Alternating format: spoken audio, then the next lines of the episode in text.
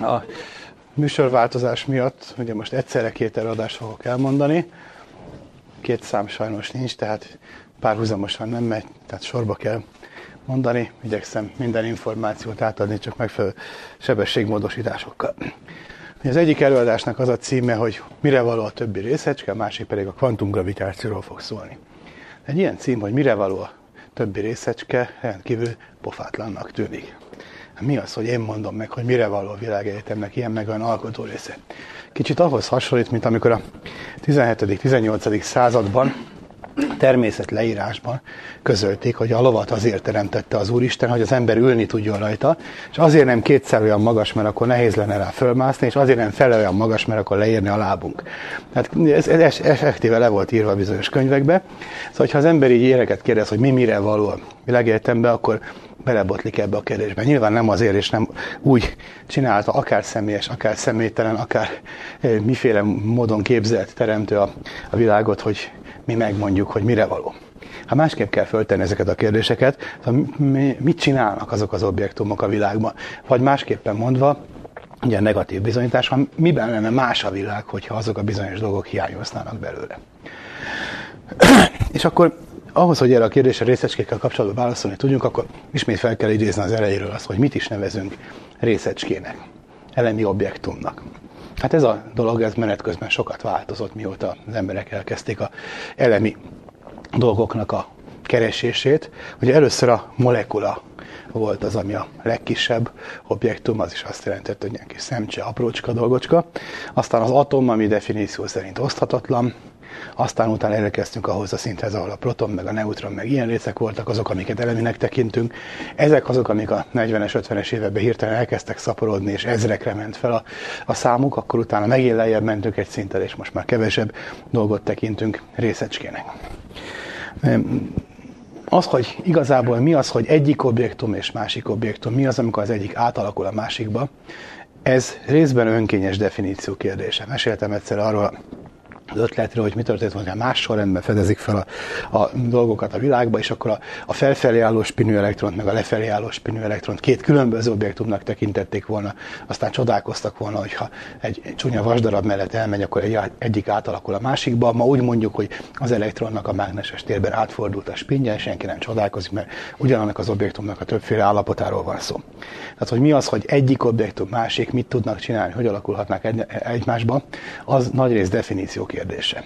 Hál' Istennek a matematika ezen túl tud lépni, és a matematikai leírásban ugyan használjuk ezeket a neveket, hogy az elektron, meg az ilyen objektum, meg olyan objektum, de részben, ha jól csináljuk, akkor ezektől a nyelvi sallangoktól mentes a matematikai leírás, sőt lehet bízni abba, pontosabban lehet filozofálni arról, hogy a marslakók vagy a tauceti lakóknak a matematikája és fizikája konvergensen milyenkel, tehát ugyanarról a világról ugyanolyan jellegű végső leírást fogunk adni, egyáltalán valamilyen értelemben eljutunk a végső leírásig. Vagy például, ha annyira másféle lények, mint a delfinek, vagy a fekete felhő, vagy a denevérek, akiknek a közvetlen érzéki tapasztalatai egészen mások, hogyha ezekből lennének értelmes lények, azok nyilván ugyanezt a világegyetemet látják maguk körül, csak kicsit másképp, de a megfelelő absztrakciós szinten vajon tudnánk-e velük a kvarkfizikáról tárgyalni, vagy ahhoz még kell néhány absztrakciós szint, mert a kvarkok még mindig túlságosan közel vannak a mi szemléletünkhöz. Tehát lehet, hogy ez a részecske fogalom, amit mi most használunk, ez egy megfelelően fejlett értelmes lénynek még mindig túl primitív és túlságosan, mint hogyha úgy képzelnénk, hogy két kődarab, aztán ezek az alapobjektumok a világnak, vagy mi hogy kinevezzük a régieket, hogy négy őselem, föld, víz, levegő, tűz, mi már tudjuk, hogy nem ez. Lehet, hogy bennünket is ugyanígy kinevetnek ezekkel a mostani elemi objektumainkkal, szóval még sok minden változhat. Mindenesetre, hogyha végig gondoljuk, hogy mik is az elemi objektumok az adott szinten, akkor megkérdezhetjük, hogy ezek hol szerepelnek a világegyetemben, hol voltak, és ott milyen szerepet játszottak, és miben lenne más a világegyetem, hogyha néhányat ezek közül kihagynánk. És akkor itt rögtön meg kell különböztetni a jelenleg eleminek tartott részecskéket a korábban eleminek tartottaktól. Ha például azt kérdezi az ember, hogy hányféle kémiai elem van, ugye ez az elem is egyszerű elemi objektumra akar utalni, hányféle kémiai elem van, akkor a rendes iskolás gyerek mondja, hogy 92, mert beléverték, akkor még rendesebb iskolás gyerek tudja, hogy most már körülbelül a 106-nál, vagy még kicsit odébb tartanak a mesterséges atommag kísérletekben. Meg lehet kérdezni, miért ér véget a periódusos rendszer, miért nincs 1000 fajta különböző elem. Hát akkor nehéz lenne a kémia, de mondjuk ez megint csak ilyen embercentrikus hozzáállás. Amúgy is a kémiában igazából azt a 4-5 elemet használják, amit a szerves kémikusok lögykölnek, a többi az már csak néhány embernek a magánügye. Tehát mire való a többi elem? Ilyen értelemben a mire való kérdése lehet válaszolni. Hát üres lenne nélkül a periódusos rendszer. Az, hogy van periódusos rendszer, az egy mélyebb struktúrát tükröz. Összeraktunk elemi objektumokat, azokat sokféleképpen lehet összerakni, és ezt a szerkezetet valahogy tükrözi ez a szisztéma. Amikor lukat találtak a periódusos rendszerben, ugye Mengyelejev összerakta, észrevette, hogy néhol hiányoznak elemek, inkább odébb rakta, és azt mondta, hogy itt valamit még fel kell fedezni, mert a struktúra, a felismert szerkezet, a felismert szabályosság, az egy mélyebb struktúrára utalt, és éppen ezért ha szaporítani kellett az elemi létezőknek a számát, fel kellett tételezni valamiféle olyan elemet, amit eddig még nem ismertek. Ugyanez megtörtént az elemi részecskékkel kapcsolatban is, amikor a kvark modell megszületett a 60-as évek elején, és akkor összerakták az addig ismert dolgoknak a szisztematizálására használták már ezt a modellt, akkor rájöttek, hogy ott valami hiányzik, és megjósolták egy olyan elemi részecskének a tulajdonságait, amit korábban senki sem mert volna leírni, mert annyira furcsa volt a korábbiakhoz képest, annyira furcsa reakciókban vett részt, amúgy nem hiányzott senkinek.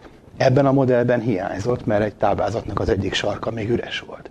Ez egy háromszög alakú táblázat volt, mert kvarkfizikusok ilyen háromszögekben gondolkodnak. Mindenesetre oda megjósoltak egy objektumot, és később mivel tudták, hogy milyenek a tulajdonság, ezért kísérletek fel tudták fedezni. Ilyen értelemben akkor erre azt mondhatjuk, hogy ez arra való, hogy oda való arra a helyzetre, abba a táblázatnak a megfelelő kockájába való. És azért van, mert az adott struktúrában össze lehet rakni egy ilyet is. Más kérdés, hogy ez a természetben hol jelenik meg, és mennyire játszik fontos szerepet. Meg lehetett például kérdezni azt is annak idején, hogy mire való a neutron. Pillanat, bocsánat, leülök, aztán mondom itt tovább. A 19. század végén, amikor felfedezték az elektront, akkor azt úgy sejtették, hogy az atomból kiszabaduló kisebb objektum. Aztán a 10-es években Rutherford felfedezte az atommagot. Rájöttek, hogy a legegyszerűbb atommag az a proton, az maga egy elemi objektum, a többi az meg biztos sok protonból áll. Először azt gondolták, hogy az atommagok egyszerűen összeragadt protonok, sok proton. Aztán rájöttek, hogy a tömegek nem stimmelnek. Tehát a szénatommagnak a tömege például 12-szeres, a protonénak a töltése meg csak a 6-szorosa. Hát azt mondták, hogy van benne biztos még 6 elektron, van benne 12 proton, és 6 elektron, így jön ki a 6 pozitív töltés. Az elektront már ismerték. Nyilván abból építkeztek, ami van. Később aztán a kvantum-elmélet kiderítette, hogy az elektronokat egyszer nem lehet belegyömöszölni az atommagba, mert akkor marha nagy energiájuk lenne, stb. Ez már dinamikai magyarázat, és akkor kiokoskodták, hogy ott kell lenni egy másik fajta részecskének. Akkor azt mondták, hogy hát mi a fennének. Hasonlít a protonra, de még töltéses, és még arra se jó, hogy megfogja az elektron. Hát minek az oda? Tehát ha valaki oly módon képzelje el a világot, hogy célszerű, ha én terveztem volna, akkor biztos kihagytam volna a vakbelet, szóval ilyeneket szoktak mondani, akkor biztos ki lehetett volna hagyni a neutront, mert anélkül mennyivel egyszerűbb lenne összerakni az atomokat. Amikor megértették ennek a dinamikáját, hogy mi is tartja össze az atommagot, elkezdtek újabb atommagokat összerakni, szétszedni, cincálgatni, akkor például kiderült, hogy olyan atommag, ami 2 protonból áll, és semmi más nincs benne, olyan nincs. Mert a protonok közötti ható erőnek és a kvantummechanikának a törvényeiből ki lehetett okoskodni, hogy egyszerűen azt a 2 részecskét az elektromos taszítás rúgja szét, a kvantummechanikai effektusok is inkább azon dolgoznak, hogy menjenek szét, és az összekötő erő az nem elég erős ahhoz, hogy összetartsa. Talán emlékeznek, erről beszéltünk annak idején a protonokkal kapcsolatban, hogy milyen jó, hogy nincsen ilyen objektum, mert akkor nem lennének csillagok, és ezért nem lennének csillagászok sem. Hogyha a protonok egyszerűen össze tudnának ragadni, akkor a csillagok ahelyett, hogy évmilliárdok alatt gyártanák le nehéz atommagokat, azonnal egy pillanatszerű reakcióban összeragasztanak az összes atommagot, vagy az összes protont, hatalmas robbanással az egész szétmenne, 1000 másodpercig tartana a csillag élete, nem évmilliárdokig. Nekünk ez így nagyon jó, hogy ez a dolog nem megy. És akkor most ilyen értelemben mondhatjuk azt, hogy a neutron arra való, hogy az atommagban hozzájárul a részecskék összeragasztásához, de nem járul hozzá a taszításhoz, hiszen nincs neki elektromos töltése. Természetesen nem ilyen teleológikusan kell elképzelni, akkor hogy lehet ehhez valami értelmes módon hozzáállni, úgyhogy az ember elképzel párhuzamosan sok világot. Egyikben ilyenek a fizikai törvények, másikban olyanok, egyikben ilyen részecskék léteznek, másikban olyan részecskék léteznek. Ez a nevezetes multiverzum, a univerzum helyett a multi, sok világ, és akkor azon persze aztán lehet vitatkozni, hogy ez ténylegesen meglevő valóság, ez a sok világ, vagy pedig csak egy elképzelés, hogy akkor a gondolatban, konkurenciába bocsátom a sokféle elképzelhető lehetséges világegyetemet. Akkor az jön neki, hogy egy olyan világegyetemben, amelyben nem lennének neutronok, abban vagy nem történne meg a magreakció, nem jönnének létre atommagok, tehát a hidrogénnél bonyolultabb elem nem lenne, ott nagyon egyszerű lenne a kémia, csak nem lenne, aki foglalkozna vele, tehát ott akkor csak a hidrogén jöhetne létre, semmi nehezebb atommag, vagy pedig, ha nem lenne neutron, viszont egy kicsit erősebb lenne a platonok közti kapcsolat, akkor csillagok helyett hatalmas robbanás lenne, és megint csak nem jönnének létre később bonyolultabb struktúrák. Tehát a sokféle világból, hogyha létezik, akkor abban lesz később bonyodalom, élet, egyebek, szerveződés, egyáltalán hosszú ideig létező összetett struktúrák, amelyben neutronok is voltak. Ilyen értelemben az ember megtalálja a neutronoknak a szerepét a világegyetemben. Ha valaki ezt személyes teremtővel akarja elmagyarázni, akkor mondhatja, hogy ezt valaki jó előre végig gondolta, és kitalálta, és megtervezte papíron, vagy számítógépen, vagy nem tudom, hogy ő ott csinálta, és minden esetre akkor kiokoskodta, hogy így lehet hosszú távon létező világot, bonyolult struktúrákat konstruálni, hát akkor tegyünk bele egy neutron nevű szereplőt. Úgy, ahogy bizonyos drámaírók kiokoskodják azt, hogy hát a második felvonás kicsit unalmas, hogyha be nem téved egy kicsit egy részek kéménysebbre, és bele nem köt a háziasszonyba, és a harmadik felvonás közepén még egyszer visszajön és elmondja a poénját. Ugye van, ahol ezt így tanítják, hogy így kell drámát írni. Hát így is lehet világot tervezni, hogy adott funkcióra kiokoskodunk bizonyos objektumokat. Ha most másképp nézem, ez a multiverzum modell, ez például bizonyos értelemben evolúciósként is jó. Van sokféle világ, és akkor a valamilyen értelmű természetes kiválasztás kiválasztja, hogy ebben lehet élet, abban nem lehet élet. Ahol éppen úgy jöttek össze a körülmények, meg a fizikai törvények, meg a szereplők, akkor abban lehetséges. Tehát ilyen értelemben a neutronnak értjük a szerepét a világban, volt is róla egy külön előadás, mert fontos szerepe van, és ugye talán tetszik emlékezni arra is, hogy nem egyszer, hanem a csillagok keletkezésénél még korábban a neutronok már egyszer fontos szerepet játszottak, akkor a csillagok keletkezés, aztán amikor neutroncsillag lesz belőlük. Tehát a történet különböző fázisaiban ismét előkerülnek az adott objektumok, és fontos szerepet játszanak, és a magfizikai, a részecske fizikai tulajdonságaikkal befolyásolják a makroobjektum, mondjuk a csillagoknak a fejlődését, vagy olykor az egész világegyetemnek a történetét. Hasonló módon megkérdezték annak idején, hogy mire való a pozitron. Ugye az olyan, mint az elektron, csak éppen ellentétes töltése van. Itt kicsit más a sztori, mert itt előbb volt az elmélet, mint a kísérleti felfedezés. A Dirac, amikor megcsinálta a 20-as évek végén, vagy közepén után valamivel, a relativisztikus kvantummechanikát, tehát egyesítette, hogy ez a szokásos fizikus játék, hogy egyesítsük a különböző elméleteket, a relativitás elméletét és akkoriban frissen megszületett kvantumelméletet, abból extra bónuszként kijött az, hogy az elektronnak van antirészecskéje. Biztos sokan ismerik azt a sztorit, mert az ismeretterjesztő könyvben még mindig úgy van, hogy a pozitron az lyukat, az elektron, negatív energiájú elektronok tengerében, meg minden. Szóval ez egy ilyen meseszerű interpretáció volt. Azt akarták megmagyarázni, hogy jó, rendben van egy ilyen, de miért nem láttam ilyeneket a természetben. Matematikailag kijött, de nincs. Aztán később találtak. Kozmikus sugárzásban találtak pozitronokat, és azt is megmagyaráztak, hogy hát jóval kevesebbet látunk, mint elektront. Miért? Mert ők ilyen ritka vendégek, amik az elektron tengerből ilyen meg olyan folyamatokkal lehet létrehozni. Na ez a modell, ez a Dirac tenger, ez egy rövid életű, néhány évig élő modell volt, később matematika továbbfejlődés ezt letörölte, az ismereztető könyvekben még megmaradtak ezek a modellek, de most úgy tekintünk a pozitronra meg az elektronra, mint egyenrangú szereplőkre. És akkor megint fölmerült az a kérdés, hogy miért nincs az egyikből olyan sok a világban, mint a másikban. Erről megint volt egy külön előadás, hogy az anyag meg az antianyag közötti szimmetria egy kicsit sérül, és annak a pici sérülésnek ugye miért vannak ilyen drasztikus következményei, mert van ez a nagy sztori a világegyetemnek a fejlődése, ez a nagy narráció, amiben be kell tenni, és ebben a sztoriban ez a pici effektus, hogy egy kicsit különbözik az anyag meg az antianyag, ez felerősödik. Annyira felerősödik, hogy a világnak a jelenlegi állapotában már nincs ilyen antianyag. Tehát pozitronok is csak hébe-hóba keletkeznek, aztán hamarosan meg is szűnnek. Ilyen értelemben tehát a pozitronról tudjuk, hogy miért nincs, de egyáltalán miért van. És ezt viszont meg lehetett érteni, de hát ez már majdnem tiszta matematika, és a matematikának és a szimmetriákkal foglalkozó fejezete a csoportelmélet. Utóbb rájöttek a relativitás elmélet születés után 20-25 évvel, hogy a relativitás elmélet is tulajdonképpen a szimmetria fizikának egy ága.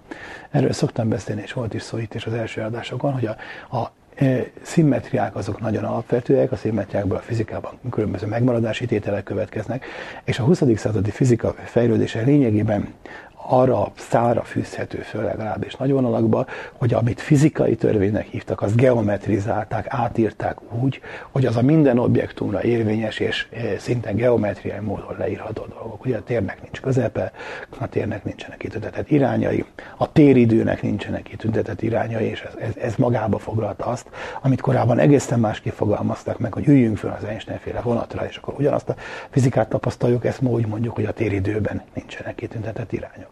Geometrizálódott. Később egészen absztrakt a dolgok, mint például az elektrodinamika. Hát az egészen más jellegű, annak senki nem gondolt, hogy köze van a geometriához. Az a geometriának az absztrakt ágaival kapcsolódott össze, és azt megint tisztán geometriát tudjuk megfogalmazni. Az egész 20. század fizika lényegében geometrizálódást jelentett. A geometria pedig tulajdonképpen a szimmetriáknak az elmélet. Ezt Euklidész még nem tudta, de Félix Klein az 1880-as években már tudta. Ő az a Klein, akinek palackja is van, az bizonyára sokan látták a Klein palack nevű, vagy Klein kancsó nevű érdekes objektumot. Ő az, aki egy Erlangenben tartott előadásában megfogalmazta a erlangeni programot, mely szerint a geometria különböző ágai azt szerint különböztethetők meg, hogy milyen szimmetriák vannak benne.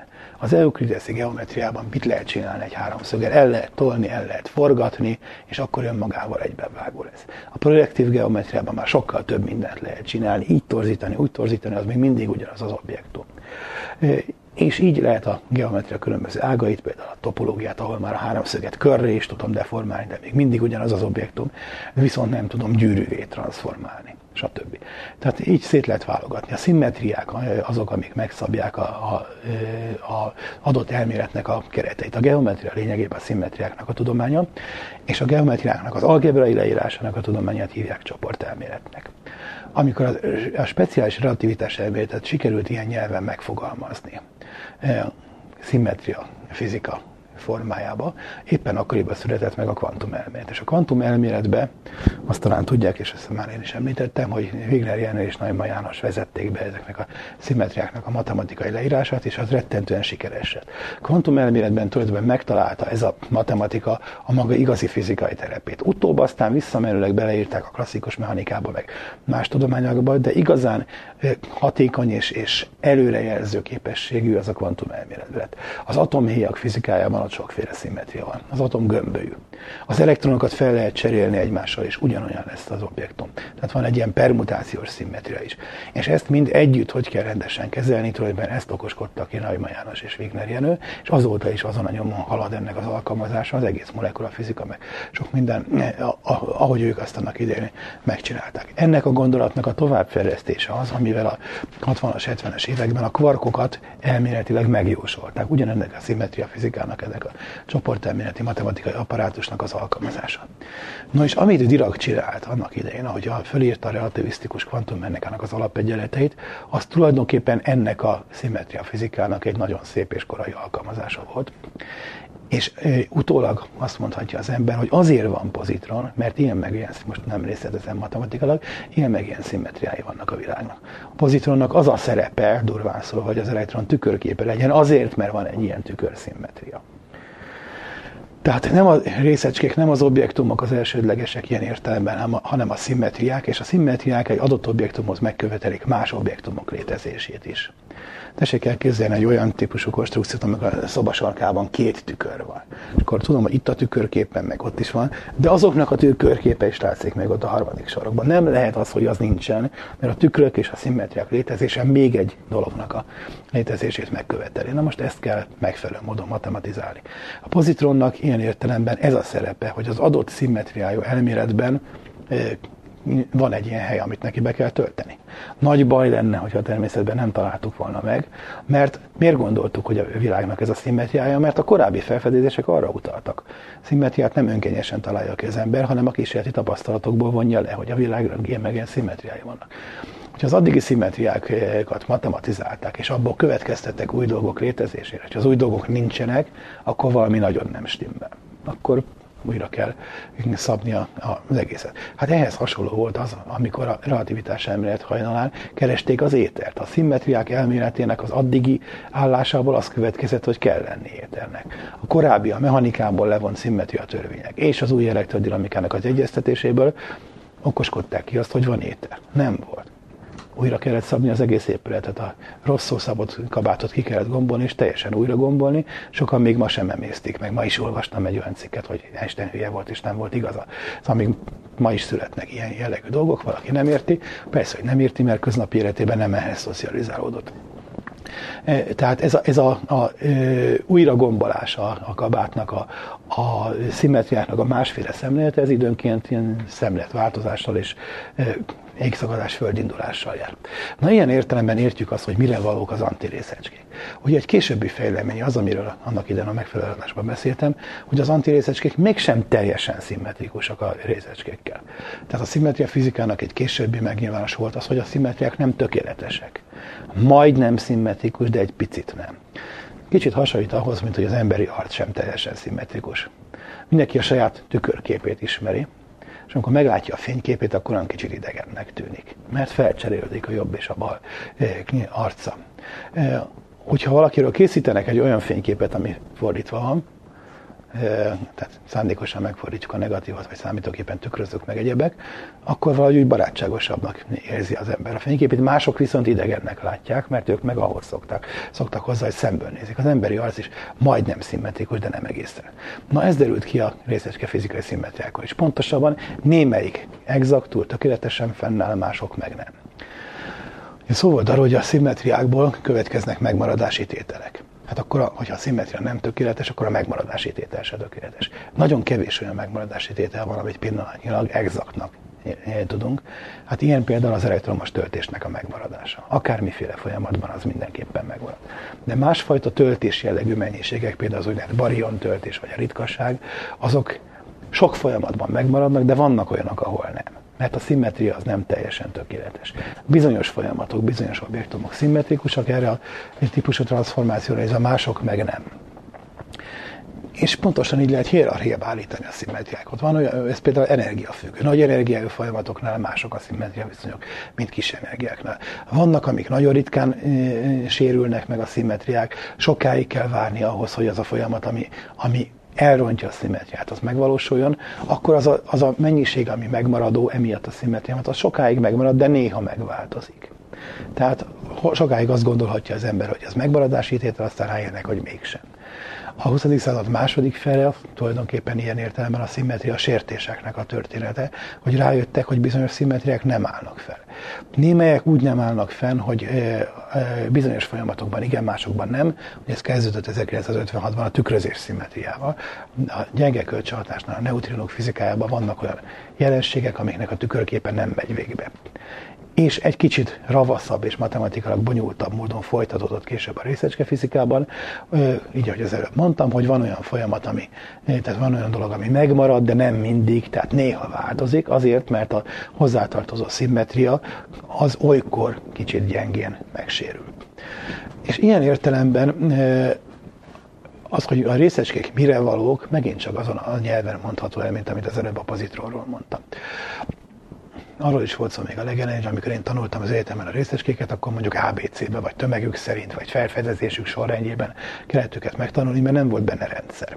Később aztán a 60-as évek végén, 70-es évek elején felfedezték azt a rendszert, amit én itt mindig szoktam mutogatni, hogy ott vannak azok a bizonyos részecskék, hogy mik is a a létező objektumok, mégis a jelenleg eleminek tartott részecskék, és ezek itt egy táblázatban, struktúrában vannak betéve, nem ABC-be vannak rakva, hanem nem úgy néz ki, mint a Mengyelejev-féle periódus rendszer, de hát miért nézzen ki pontosan úgy? Van egy ilyen szisztéma, ahol rakjuk a részecskéket. Ezt abból a matematikai struktúrából vonatkoztatták el, amit a szimmetriák alapján fedeztek föl, annak a matematikai struktúrának a megjelenési formáját. Tehát ez többen a szimmetriából következik, hogy ilyen objektumok vannak, hogy ilyen szerepek vannak, hogy ott van az a négy zárójel, és a négy zárójelben van alsó meg felső szereplő, és hogy ezeket a szereplőket azonosítani tudtuk a kísérletileg megfigyelt objektumokkal. Az pont igazolja azt, hogy jól gondolkodtunk, hogy az a szimmetria az valóban szimmetriája a világnak, mert a szimmetria által megkövetelt létezők azok valóban léteznek. Tehát ilyen értelemben megint csak szerepük van ezeknek a részecskéknek. Ugye idézzük fel, hogy mit is jelent ez. Kétféle alapobjektumról van szó, az egyik a feles spinű részecskék, azok építőkő objektumok, ezekből kétféle van, a leptonok meg a kvarkok. Mindegyik párosával fordul el, ezeket így beszoktuk írni egy zárójelbe, az elektronnak a párja a neutrino, a kvarkok pedig itt az U és T formában. Van egy harmadik irány, hogy a kvarkokból három fajta van, ez egy újabb szimmetria, amit ugye szemléletesen úgy szoktuk mondani, hogy három színben fordulnak elő, és azt a hármat egymás között lehet cserélgetni. Ezt nem muszáj színen elképzelni, ez megint egy újabb lehetséges szimmetria. És akkor vannak a közvetítő részecskék, amik a lejjebb mutatott alapsémának megfelelően az ilyen közvetítő részecskék azok elviszik, vagy hozzák a bizonyos kvantumszámunkat, és átalakítják egymásba ezeket az építőkő részecskéket. Többen megkérdezték, hogy kell elképzelni ezeket a részecskéket, mert mondtam azt, hogy többen sehogy meg kell őket tanulni matematikailag leírni, de valahogy az ember mégiscsak el akar képzelni, akkor ne kis golyókra gondoljunk, amire rá van írva, hogy én vagyok az elektron, én meg a pozitron Józsi, vagy mit tudom én micsoda, hanem inkább úgy lehetne elképzelni, mint ilyen kis darabkák, anyagból kiragadott, közös ősanyagból kiragadott kis csomók, viszont mindegyik fog a kezébe kis cédulkákat. Vagy mondjuk az egyiknél van egy kártyalap, egy kis kocka, meg egy piros zsinór. Akinek nagy kockája van, annak nincs zsinórja. Akinek kis kockája van, annak lehet piros, zöld, meg kék zsinórja. Ezek a mindenféle töltés jellegű dolgok, amiket itt visznek magukkal, és ezeket őrizniük kell, mint a Fekete Péterben. Ugye az nem ér, hogy az ember eldobja a kártyát a széke alá, és akkor megváltoztatja a játékszabályokat. De itt viszont szabad, időnként előfordulhat az, hogy bizonyos típusú kártyalapot el lehet dobni, ekkor sérül a szimmetria. És akkor vannak ilyen játékszabályok, amiket el kell fogadni, hát ez jött ki matematikailag, hogy a kiskockásoknak van, a nagykockásoknak nincs zsinórjuk, mondjuk. Akinek meg gömbje van, annak meg nincs kockája sem. Szóval ilyen típusú. És adogatják egymásnak. Tehát ezek a kis anyagcsomók mennek, találkoznak, kicserélik ezeket az attribútumokat, és ez jelenti azt, hogy átalakul egyik elemi részecske a másikba. Azok a bizonyos közvetítő részecskék, azok meg arra valók, hogy az egyik viszi a zsinort, a másik viszi a kockákat, a harmadik a golyókat, a negyedik a kártyalapot, meg ehhez hasonlót. És akkor így össze-vissza cseréberélik a különböző anyagdarabok között. Amikor azt mondjuk, hogy egy ilyen folyamat történt, az elektron átalakult neutrinóvá. Ja Isten, mi történt? Megszűnt az elektron egyedisége, kérdezik a filozófusok, olvastam egy ilyen cikket. Nem kell ezzel foglalkozni. Az egy anyagdarab, ami átalakult egy másik anyagdarabbá, bizonyos tulajdonságait, bizonyos kvantumszámait odaadta a másiknak, azt meg elvitte, az a harmadik dolog, és befut a másikhoz, és odaadja annak a D részecskének, és akkor az meg egy U-vá változik. Miért változik U-vá? Mert azt hívjuk U-nak, akinek két kis kockája, meg három piros zsinórja, meg egy pigdálája van. Szóval valami ilyen értelemben, és hogyha nem lett volna pigdálája, akkor nem U-nak hívnánk. Mert nincs semmi mélység abban, hogy ez itt az U-kvark vagy a D-kvark. Tehát az anyagnak ezek a különböző darabkái, ezek csereberélik ezeket a töltési jellegű mennyiségeket. Na most egy külön játék az, hogy aki sok kockát cipel magával, ezt a kalandjátékokból lehet tapasztalni, az nehezebben kell át a hegyen, azaz akkor mondjuk annak nagyobb a tömege. Tehát ezeket a hagyományos fizikai mennyiségeket, energia, meg impulzus, meg tömeg, azokat részben ezekből a jelenségekből, ezekből a hordozott attribútumokból kell kiszámítani, hogy hány kockája van, ezért milyen nehezen mászkál a világban. Tehát valahogy így kell elképzelni, hogy nem kell, bocsánat, én így szeretném elképzelni a részecskéket, vagy így ezt javaslom, hogyha valaki el akarja képzelni őket. És akkor vannak ezek a szerepek, amik lényegében azt jelentik, hogy hogy is oszthatom ki ezeket a bizonyos attribútumokat. Hát vannak egykockások, meg zsinórosok, meg zsinór nélküliek, meg ilyenek, és akkor ezek az objektumok előfordulhatnak. Na most, hogyha az ember rájön arra, hogy bizonyos dolgok nem fordulhatnak elő, akinek bal csavarja van, annak nem lehet zsinórja, vagy fordítva, vagy akinek jobb csavarja van, annak csak piros zsinórja lehet. És akkor így jöttek rá arra, hogy például a neutrinóból nem fordulhat elő egy olyan verzió, ami korábban azt hittük, hogy létezik. Tehát ez, amit mondok, hogy a neutrinóból csak bal csavar szimmetriájú részecske van, és a jobb csavar szimmetriájú meg nem létezik. Ezek tulajdonképpen ezek az újabb fajta játékszabályoknak a felfedezése, hogy mit lehet vinni, mit nem lehet vinni együtt, és ezeket hogy lehet cserélgetni. Tehát ilyen furcsa kártyajáték.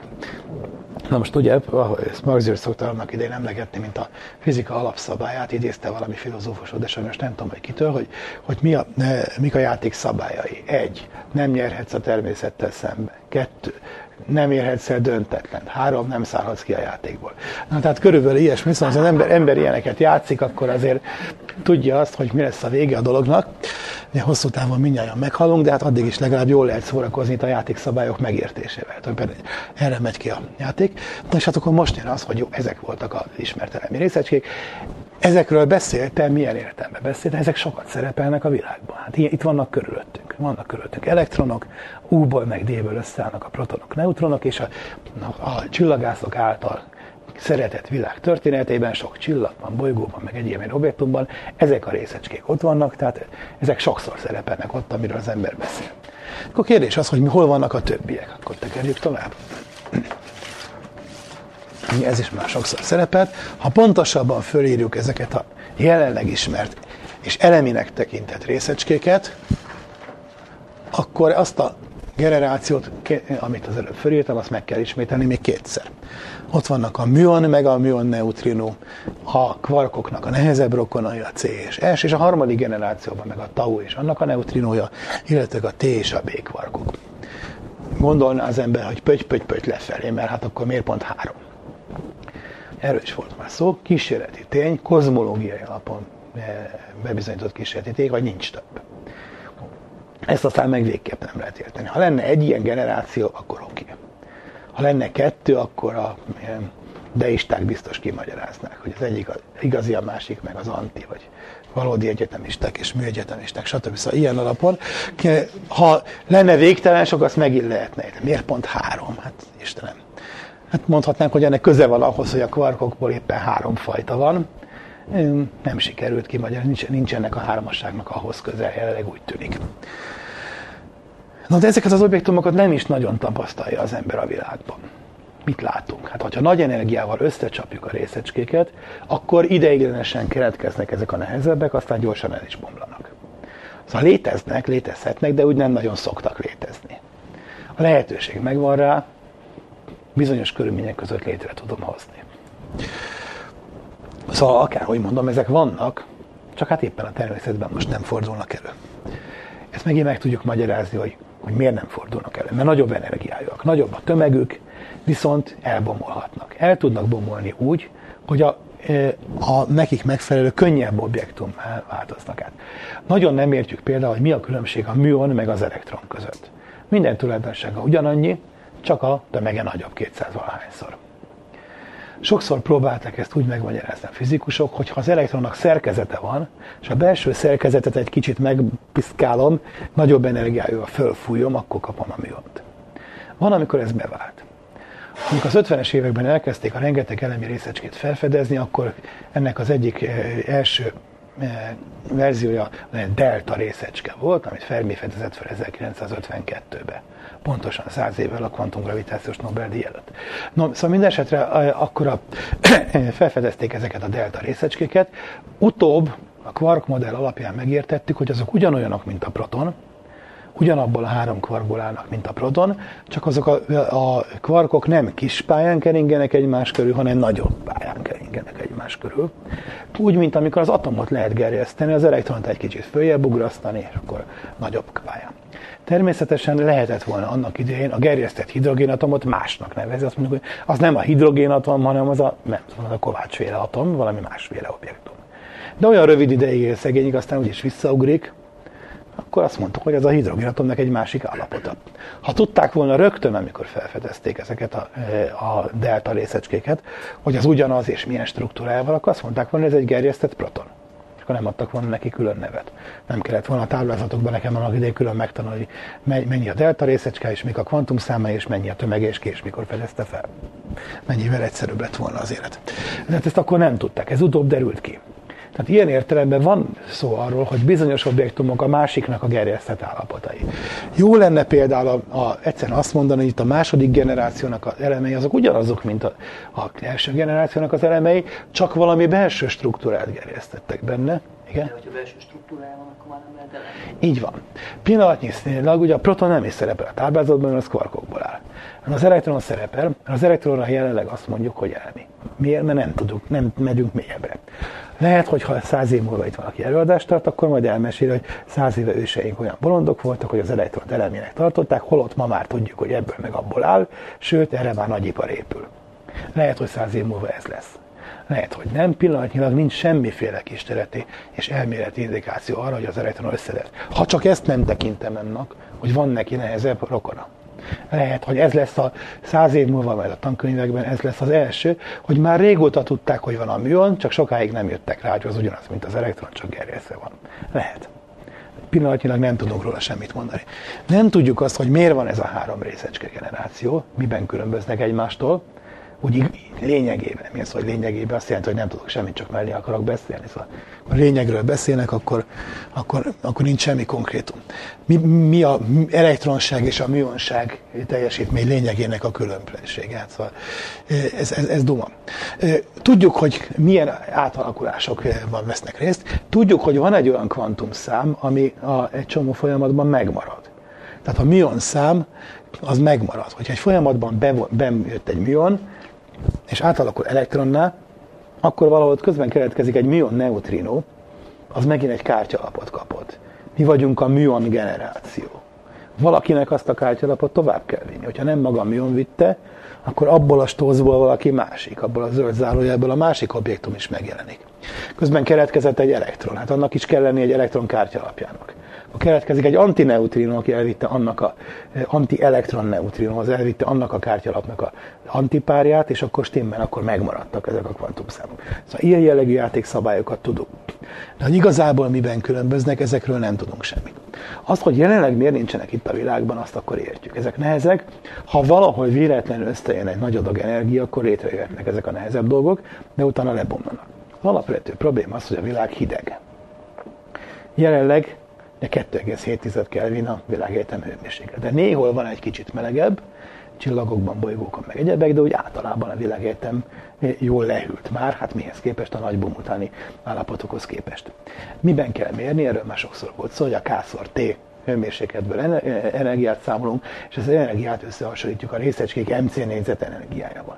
Tehát, hogy ahhoz képest, hogy egy adott részecskének mennyi a tömege, a világegyetemnek mennyi a hőmérséklete, tehát véletlenül kószáló kósz a fotonnak, van-e annyi energiája, hogy az adott részecskét létrehozza, vagy ne? Hát tipikusan most már nincs.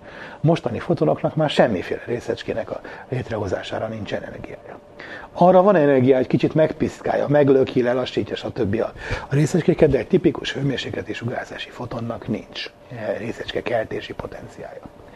Vannak a világban nagyon meleg helyek, amiket tipikusan a gravitáció hoz létre. Csillagok, fekete lyukak környéke, galaxismagok meg egyebek, ahova a bezuhanó anyag annyira felgyorsul, hogy jó nagy lesz a mozgási energiája, emiatt már olyan meleg lesz, hogy ott azokon a helyeken ismét lehet részecskéket kelteni. És akkor ott keletkezhetnek különböző fajta részecskék. Mi mesterségesen csinálunk ilyeneket, ravaszul összerakott elektronikus meg mechanikus szerkezetekkel részecskéket gyorsítunk, egy-egy részecskének adunk annyi energiát, mint amikor nagyon meleg volt és mindenkinek volt olyan sok energiája, és ezeknek az ütközését megfigyeljük, és ekkor megint csak kelthetünk ilyen nehezebb részecskéket. No, tehát ilyen értelemben azt megint csak értjük, hogy most miért nincsenek ilyen részecskék a világban, és miért csak ideiglenesen tudom létrehozni. Na de valamikor voltak ilyenek, és hagytak-e nyomot a világon? Az a furcsa, hogy a pillanatnyi számítások szerint nem. Tehát, hogyha ezek mind nem lennének, csak az első generáció lenne meg a részecskéknek, akkor a világ körülbelül ugyanolyan lenne, mint most, mint ahogy képzeljük. Nagyon kevés az a hely, ahol ezek vannak, és ott sem játszanak fontos szerepet. Ez két dolgot jelent. Hát az egyik az, hogy tényleg így van, a másik az, hogy mi nagyon nem értjük a világot. Én az utóbbira tippelek.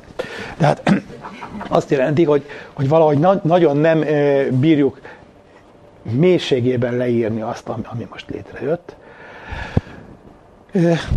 A konzervatív forgatókönyv azt mondja, hogy régen meleg volt, amikor meleg volt, abban a forró plazmában a részecskék egymásba alakultak, és akkor ezek a nehezebbek is ott voltak. Akkor ugye mindenki táncolt, hát azok, akik most petrezselymet árulva ülnek a semmiben és várnak, hogy virtuálisan létrehozzák őket, hát azok is ott ugrándoztak. Akkor a fotonok nem csak elektron-pozitron, hanem mondjuk műon-antimion párokat is létrehoztak, meg tau, meg mindenféle nehezebb kvarkokat. Ezeket is létrehozták, őket is figyelembe kell venni. Ez oké, ez meg is van, ezt figyelembe is szokták venni, ez a konzervatív dolog. De azt jelenti, hogy ha ők nem lettek volna ott, csak az első generáció, számítások szerint körülbelül ugyanolyan lett volna ez az ősplazma, tehát amikor lehűlt, mi maradt belőle, hát kb. Ugyanaz, mintha ezek ott se lettek volna. Fölvették a statisztákat a filmben, szerepeltek, de a főszereplők azért ugyanazok, mint akik eredetileg voltak, csak kicsit drágább a film. Hát valami ilyesmi, ez a pillanatnyi álláspont. Ez nem túlságosan szép álláspont. Olyan értelemben nem szép, hogy nem illik bele ebbe a utóbbi 100 évnek a fizikai fejlődési tendenciájába. Az ember azt satszolná, az lenne a valamilyen értelemben esztétikailag megnyugtató dolog, hogyha itt is kialakulna egy olyan séma, mint amit annak idején Dirac használt a relativisztikus kvantummechanika megalkotásánál, vagy amikor a 70-es évek elején létrejött ez a séma, amit az első sorba berajzoltunk, hogy milyen objektumok vannak, és ezek egymással milyen viszonyban vannak. Hogyha lenne egy olyan séma, ami tartalmazná ezt a három generációt, egy olyan matematikai séma, egy olyan szimmetria, aminek ez lenne a kimenete, hogy az adott szimmetria megköveteli ilyen-olyan objektumok létezését.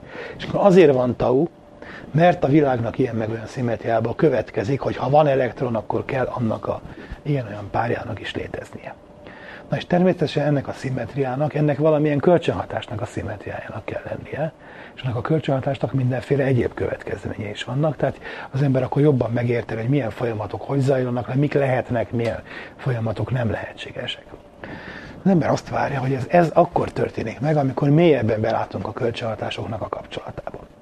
Sokszor beszéltem arról, hogy a fizikának egy másik tendenciája a kölcsönhatások egyesítésének a tendenciája. Ez hál' Istennek kapcsolódik a geometrizálásával, mert geometriai jellegű egyesítések szoktak történni. Ennek a prototípusa az volt, amikor Maxwell az elektrosztatikát, az elektromosságtant és a mágnességtant egyesítette. Lényegében Faraday volt az, aki a megfelelő kísérleteket elvégezte, és Maxwell fogalmazta meg matematikailag. Maxwell mellékesen arra is rájött matematikailag, az addigi ismereteket nem lehet matematikailag konszisztens módon egységbe foglalni, módosítani kell az egyik törvényt.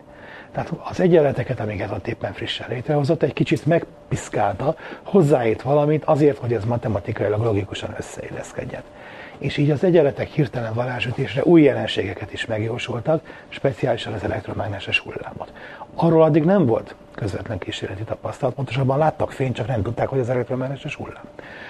De az, hogy az elektromossághoz és a mágnességnek ez ennek köze van, arról senkinek gőze nem volt. Az egyesített elmélet megjósolta ezt az új jelenséget, később aztán Hertzki is mutatta, tányérantennákkal meg hasonló típusú berendezésekkel. Az elmélet mellékesen azt is kihozta, hogy ezek a hullámok, ezek mekkora sebességgel terjednek, és ez megegyezett a fénynek az ismert kísérletek ismert sebességével, és így hirtelen hopsz, az optikát is betették. Kettőt egyesítettek, bónuszként a harmadik is egyesült, és akkor így egy még nagyobb területet lefedő általános elmélet jött létre. Na hát ez a séma, amit mindenki szeretne megismételni a későbbiekben. A 70-es években sikerült, amikor a gyenge kölcsönhatásnak, meg az elektromágneses kölcsönhatásnak a kvantumelméletét egyesítették.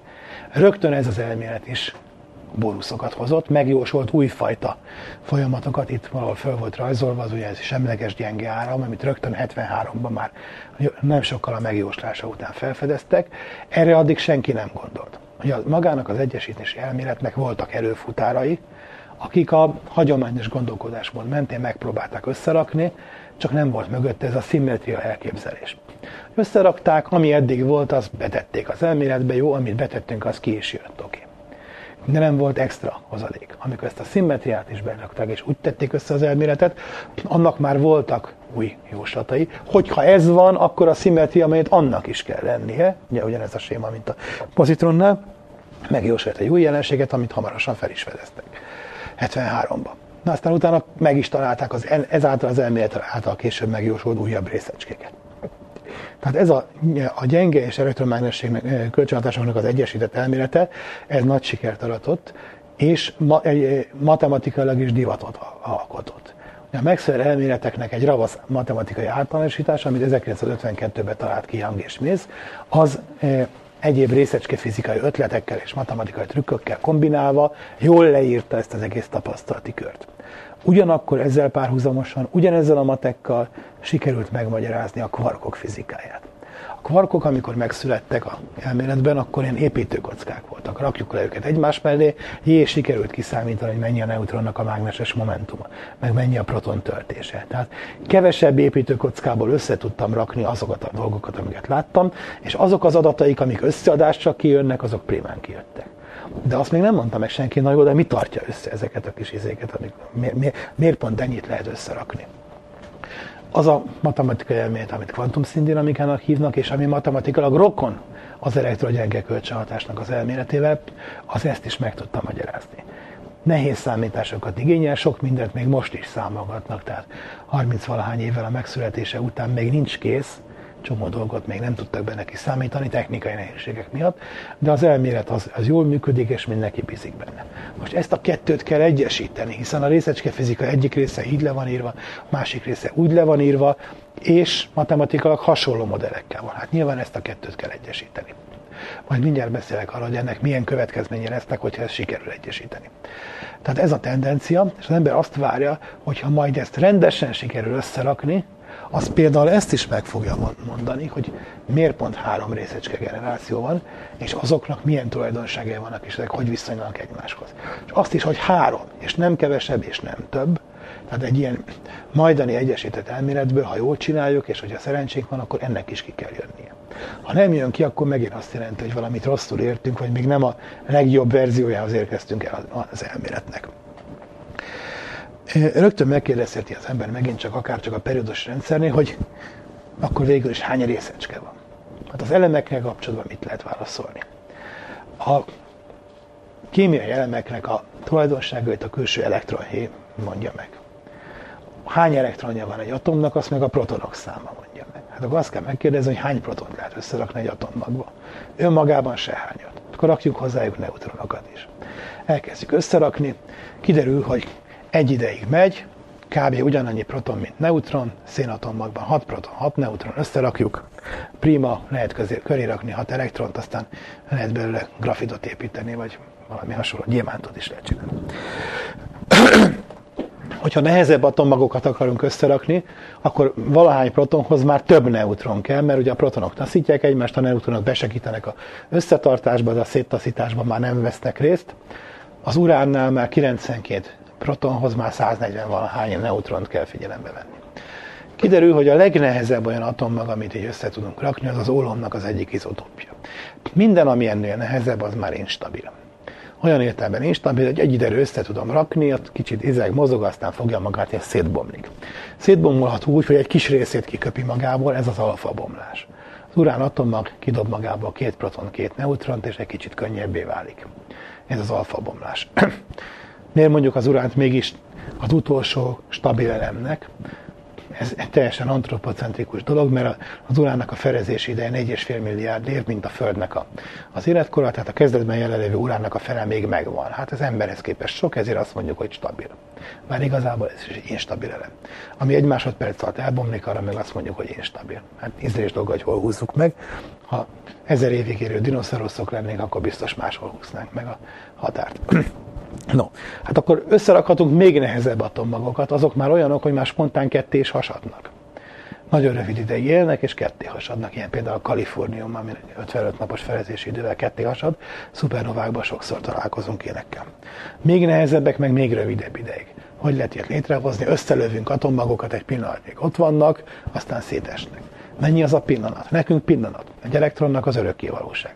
Hogyha jól csináljuk, akkor a pillanatnyilag létrejött atommag körül beállnak az elektronok pályára, és létrejött egy új kémiai elem.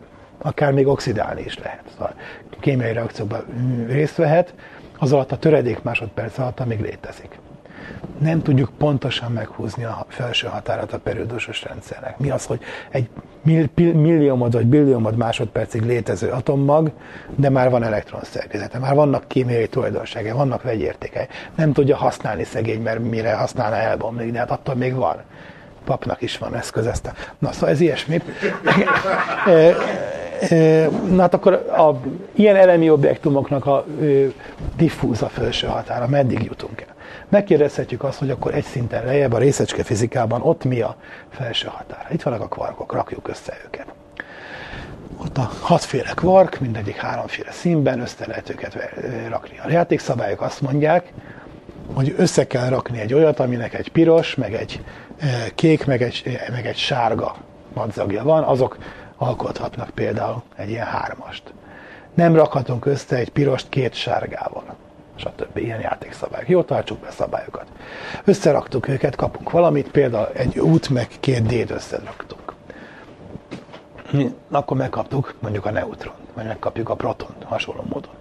Akkor rakjuk ezeket össze úgy, hogy egy kicsit szaladgáljanak egymás körül. Megkapjuk a delta részecskét. Szaladgáljanak nagyobb körben egymás körül. Kapunk újabb, egyre nagyobb tömegű, egyre nagyobb energiai részecskéket.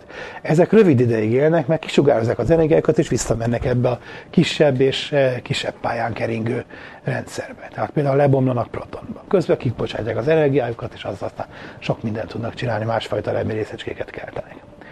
Erbe az irányba nincs vége. Nem látjuk, 100 év múlva még nagyobb gyorsítókkal biztos föl fogják fedezni ennek a sornak, hogy a protonnak a gerjesztett változatai, ennek a még nehezebb verzióit. Megint csak azt mondhatjuk, hogy réges-régen, még az univerzum kezdeti korszakában, amikor nagyon meleg volt, akkor bizonyára ezek is ott voltak. Most ha protont lehet gerjeszteni, amikor meleg volt, akkor gerjedt. Akkor a nagy energiai változatai is ott voltak.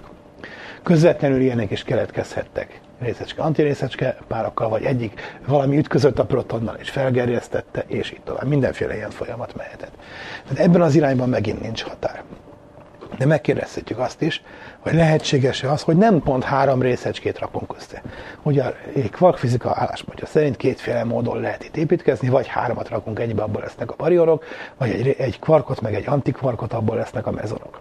Ezek rövid idejűek, mert egy idő után aztán szétsugároznak valami könnyűvé, hiszen van egy kártyájuk, meg egy antikártyájuk. Illetőleg a különböző kvarkok egymásba is lassan, de némi szimmetriás értéssel átalakulhatnak, szóval végül ezek el tudnak fogyni. A pionok végül, hogyha nagyon akarják, fotonokká tudnak bomlani. No hát, lehet-e másképp összerakni? Annak idején beszéltem arról, hogy nemrég jöttek az első kísérleti bizonyítékok arról, amit már többen köztük itt nálunk és Magyarországon is többen elméletileg megjósoltak, hogy lehetségesek olyan objektumok, hogy mondjuk 4 kvark és 1 antikvark, vagy 3 kvark és 3 antikvark.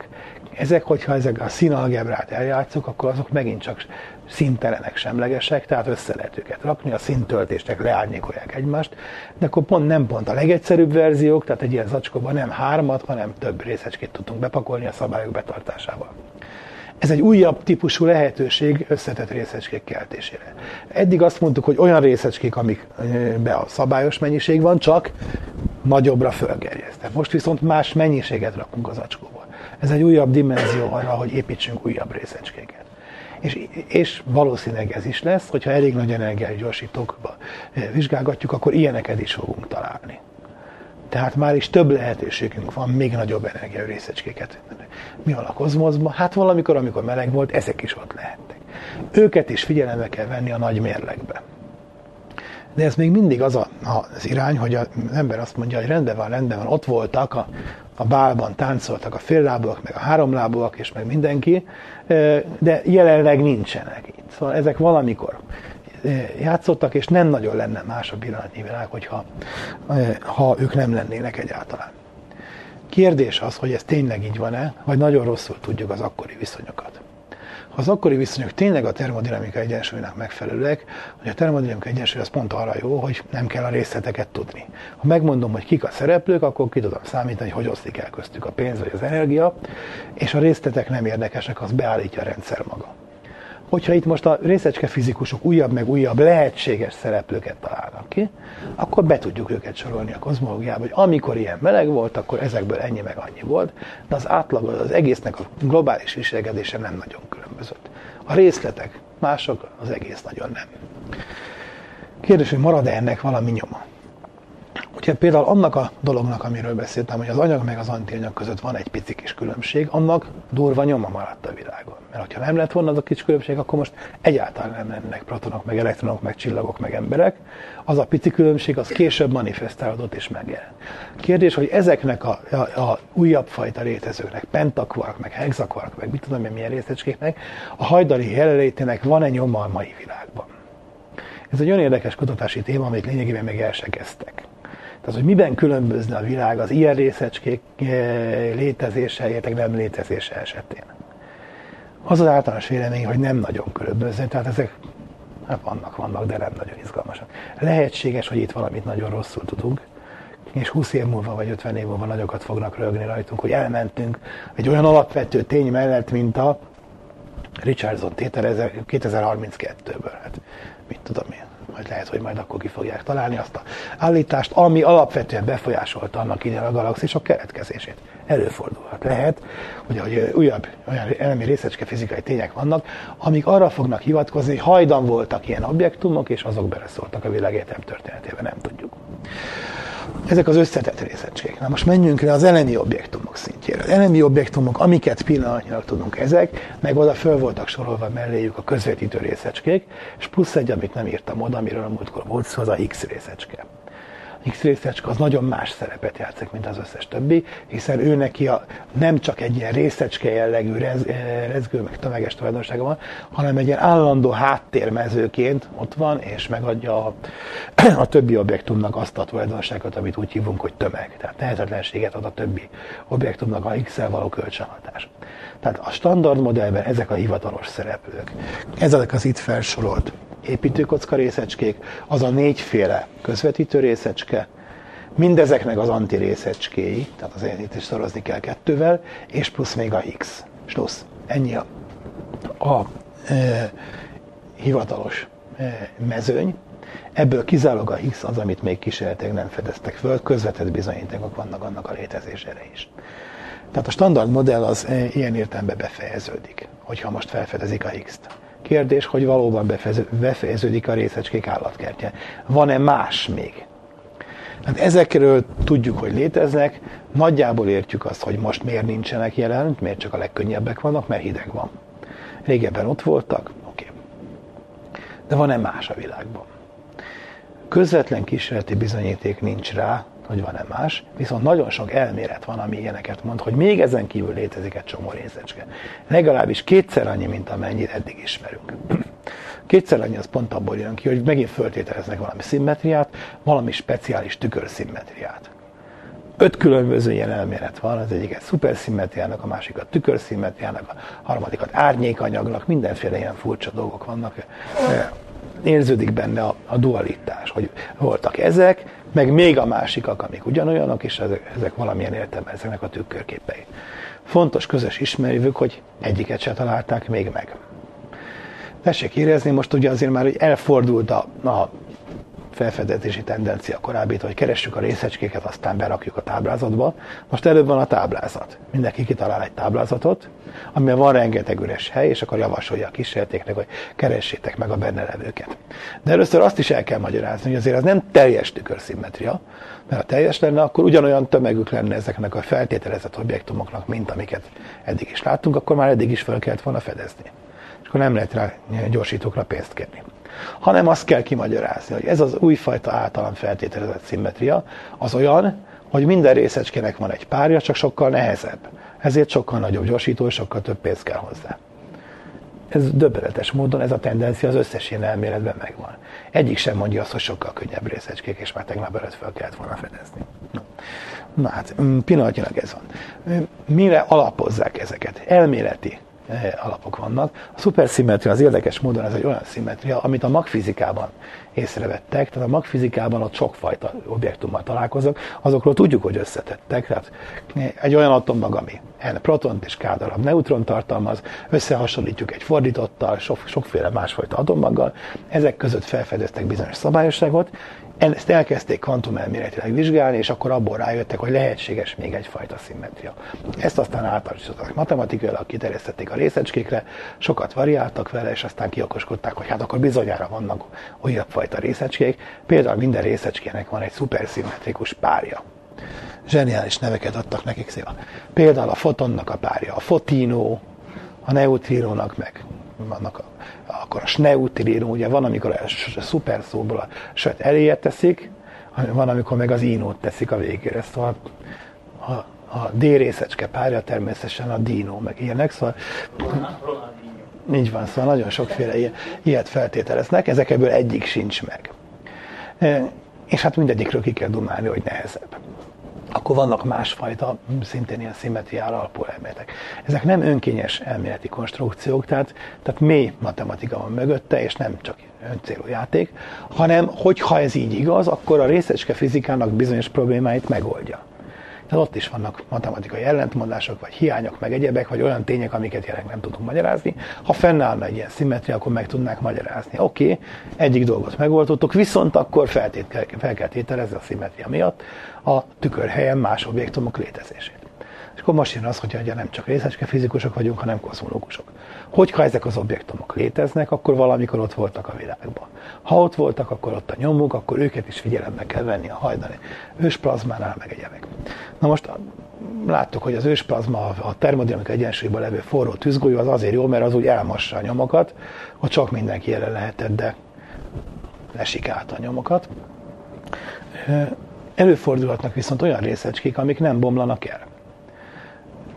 Korábban már egyszer volt szó a mágneses monopólusokról. Bizonyos elméletek, azok megjósolják a mágneses monopólusok létezését. Azok olyanok, hogy valamikor létrejöttek. Ha találkoznak az antirészecskéjükkel, akkor oké, megsemmisítik egymást, de más nem tudnak csinálni. Más részecskévé nem tudnak elbomlani.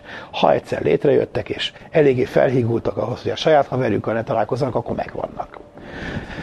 Ezekben az elméletekben is felbukkanhatnak ilyen típusú részecskék, tehát nem csak olyanok, akik valamikor ott voltak és tiszteletüket tették, aztán elmentek, hanem esetleg durvább nyomokat hagytak a világon. Ezt össze lehet hasonlítani jelenleg a világgal. Ha a mostani modell jól írja le a világot, akkor ciki van, mert akkor nehéz beleilleszteni valakit, aki komoly nyomot hagyott le. Ha a mostani modell rosszul írja le a világot, valahol nem stimmel, akkor mondhatjuk, hogy persze ő volt az. Az egyik ilyen hely, ahova be lehet illeszteni, az a wimpek. Tetszik emlékezni, mit csinálnak a wimpek, azok, hogy a neutrinokra próbáltuk egy ideig rábízni azt, hogy még az atomos anyagnak a létrejötte előtt szálas struktúrákat alkotott az univerzumban, aztán később arra csapódott ki az atomos anyag, és így jöttek létre a galaxisok. A neutrinok nem lettek megfelelő objektumok, hasonló struktúrákat alkotnak, csak nem a megfelelő méretben. Hát akkor biztos vannak másfajta részecskék, és ott a hatalmas választék ebből az állatkertből, amit az elméleti részecske fizikusok felkínálnak, lehet válogatni. Tömege ne legyen, ilyen nehéz legyen, olyan gyengén hatson kölcsön, és még háromszögletű zsebkendője is legyen, stb. Szóval mindenfélét megkívántunk, biztos van olyan részecske fizikai elmélet, amiben ez van. Sőt, ha mindaz igaz lenne, akkor már túlzás lenne, akkor már olyan sok részecske lenne, de világegyetem már rég összeomlott volna a gravitációs hatásuktól. Szóval sok elmélet egyszerre biztos nem lehet igaz, majd választani kell. Ehhez még sok részecske gyorsító generáció kell. Tehát amellett, hogy a jelenlegi elméletben vannak olyan részecskék, amik pillanatnyilag nem játszanak fontos szerepet, amellett van egy csomó ilyen új elmélet, és ami mond mindenfélét. Ezek közül a legfontosabb elméletek az úgynevezett egy nagy egyesített elméletek. Mire is jó egy ilyen nagy egyesítés? Hát az, amit az előbb korábban mondtam, hogy megvan a erős kölcsönhatásnak a matematikai leírása, megvan az elektrogyenge kölcsönhatás leírása. Ha ezt a kettőt egyesíteni akarjuk egy újabb matematikai sémába, az egy nagyobb táblázatot jelent. Durván szólva van egy ilyen, négyzetes táblázaton ki van töltve részecskékkel, van egy másik, ami ki van töltve. Ha ezt egy táblázatba teszed bele, akkor itt még rengeteg hely keletkezik, azt is ki kell tölteni. Ez tényleg szó szerint így van, csak megfelelő módon kell, ilyen szavakat kell hozzámondani, hogy irreducibilis. És akkor, hogyha ilyen szavakkal az ember feltölti a táblázatot, az újfajta részecskék létezését jelenti. Durván szólva micsodát. Tessék például elképzelni megint a Egyik típusú részecskének kockája van, a másiknak meg gömböcskéje, stb. És ezek nem tudnak egymásba átalakulni. Hogyha ezt egységes elmélettel írjuk le, akkor megjelennek olyan közvetítő részecskék, az eddig ismertek, a W, meg a foton, meg a gluon mellett, ami a kockát elviszi és átadja egy másiknak, és akkor annak most már gömböcskéje lesz. Tehát például egy kvarkot átalakít egy pozitronnál, vagy fordítva. Ilyen a standard modellben, ilyen átalakulás nincs. Az egyesített elméletekben egyszerűen, ha megköveteljük, hogy a kvarkokat, meg a leptonokat, stb. Egységes matekkal írjuk le, akkor kell egy ilyen. Sokféle verziója lehet ennek az egyesített elméletnek, az azt jelenti, hogy sokfajta ilyen szimmetria sémába be lehet gyömözkölni a részecskéket, de mindegyikben fellépnek olyan új objektumok, amik átalakítják például a kvarkot pozitronnál, vagy elektronnál, vagy valami hasonló. Ami például azt jelenti, amiről szintén volt szó korábban, hogy a proton az nem lehet stabil objektum, mert a baryon töltés az nem exaktul megmaradó dolog, mert a kvarknak van baryon töltés, az elektronnak meg nincs. Ha a kvarkok átalakulnak leptonnál valamilyen módon, akkor elvesztik a baryon töltést, az is csak egy közelítő szimmetria, ami a baryon töltés megmaradását szavatolná, és akkor léteznek ilyen típusú átalakulások. Ennek megint csak hatalmas következményei lesznek a világegyetem jövőjére nézve, mert a protonok egyszer elbomlanak. Ugye erről beszéltünk, hogy 10-30-on vagy 30-valahányadikon éves a becsült életkoruk, ami nagyon sok a világegyetem jelenlegi 10-enyéhez képest, hogyha elég sok protont vizsgálunk, akkor talán észre lehet venni, detektálni lehet. Hosszú távon ez alapvetően bele fog szólni a világnak a sorsába, mert az a kevés anyag, ami, hogy az a 4%, ami atomos anyagból van, hát az is egyszer csak el fog így párologni. 10-30-on vagy 10-40 éves skálán a protonokból nem marad semmi. És akkor marad a sötét energia, meg a sötét anyag, meg a nem tudom micsoda, de az a szegény 4%, amiből a csillagászok itt gazdálkodhatnak, abból nem marad semmi. És akkor már nem lesznek csillagok. Azt nem mondom, hogy csillagászokra nem lesz szükség, de mindesetre atomok már nem lesznek, akkor. Szóval az, hogy ilyen típusú szimmetriát feltételezünk, az közvetlen beavatkozás a világegyetem jövőbeli történetében. Nyilván nem én döntöm el, hogy van-e ilyen szimmetria, vagy nincs. Mindenesetre egy ilyen részecske fizikai feltevés az univerzummal kapcsolatos erős feltevést is jelent. Tehát hogyha az ember szimmetriókból vagy, mert úgy sokkal szebb, hogyha nem két elméletem van, hanem egy. Megpróbáljuk egyesíteni a részecske fizikai elméleteket. Ezek nagyon piciny részecske fizikai effektusokat okoznak a jelenlegi energián. Valami a 6. tizedesben kicsit más valószínűséggel bomlik el, kit érdekel. De ha ugyanezt átviszük a kozmoszba, akkor azt látjuk, hogy az egész világegyetemnek az összes atomos anyaga el fog bomlani. És akkor az már nagyon durva effektus, és nagyon más jövőt jelent a világegyetem szempontjában, mint hogyha ez nem lenne. Tehát egy ilyen típusú részecskefizikai elmélet, ami egyesíti a kölcsönhatásokat, és minden kézen dolgozik, az durva kozmikus effektusokat is jósol.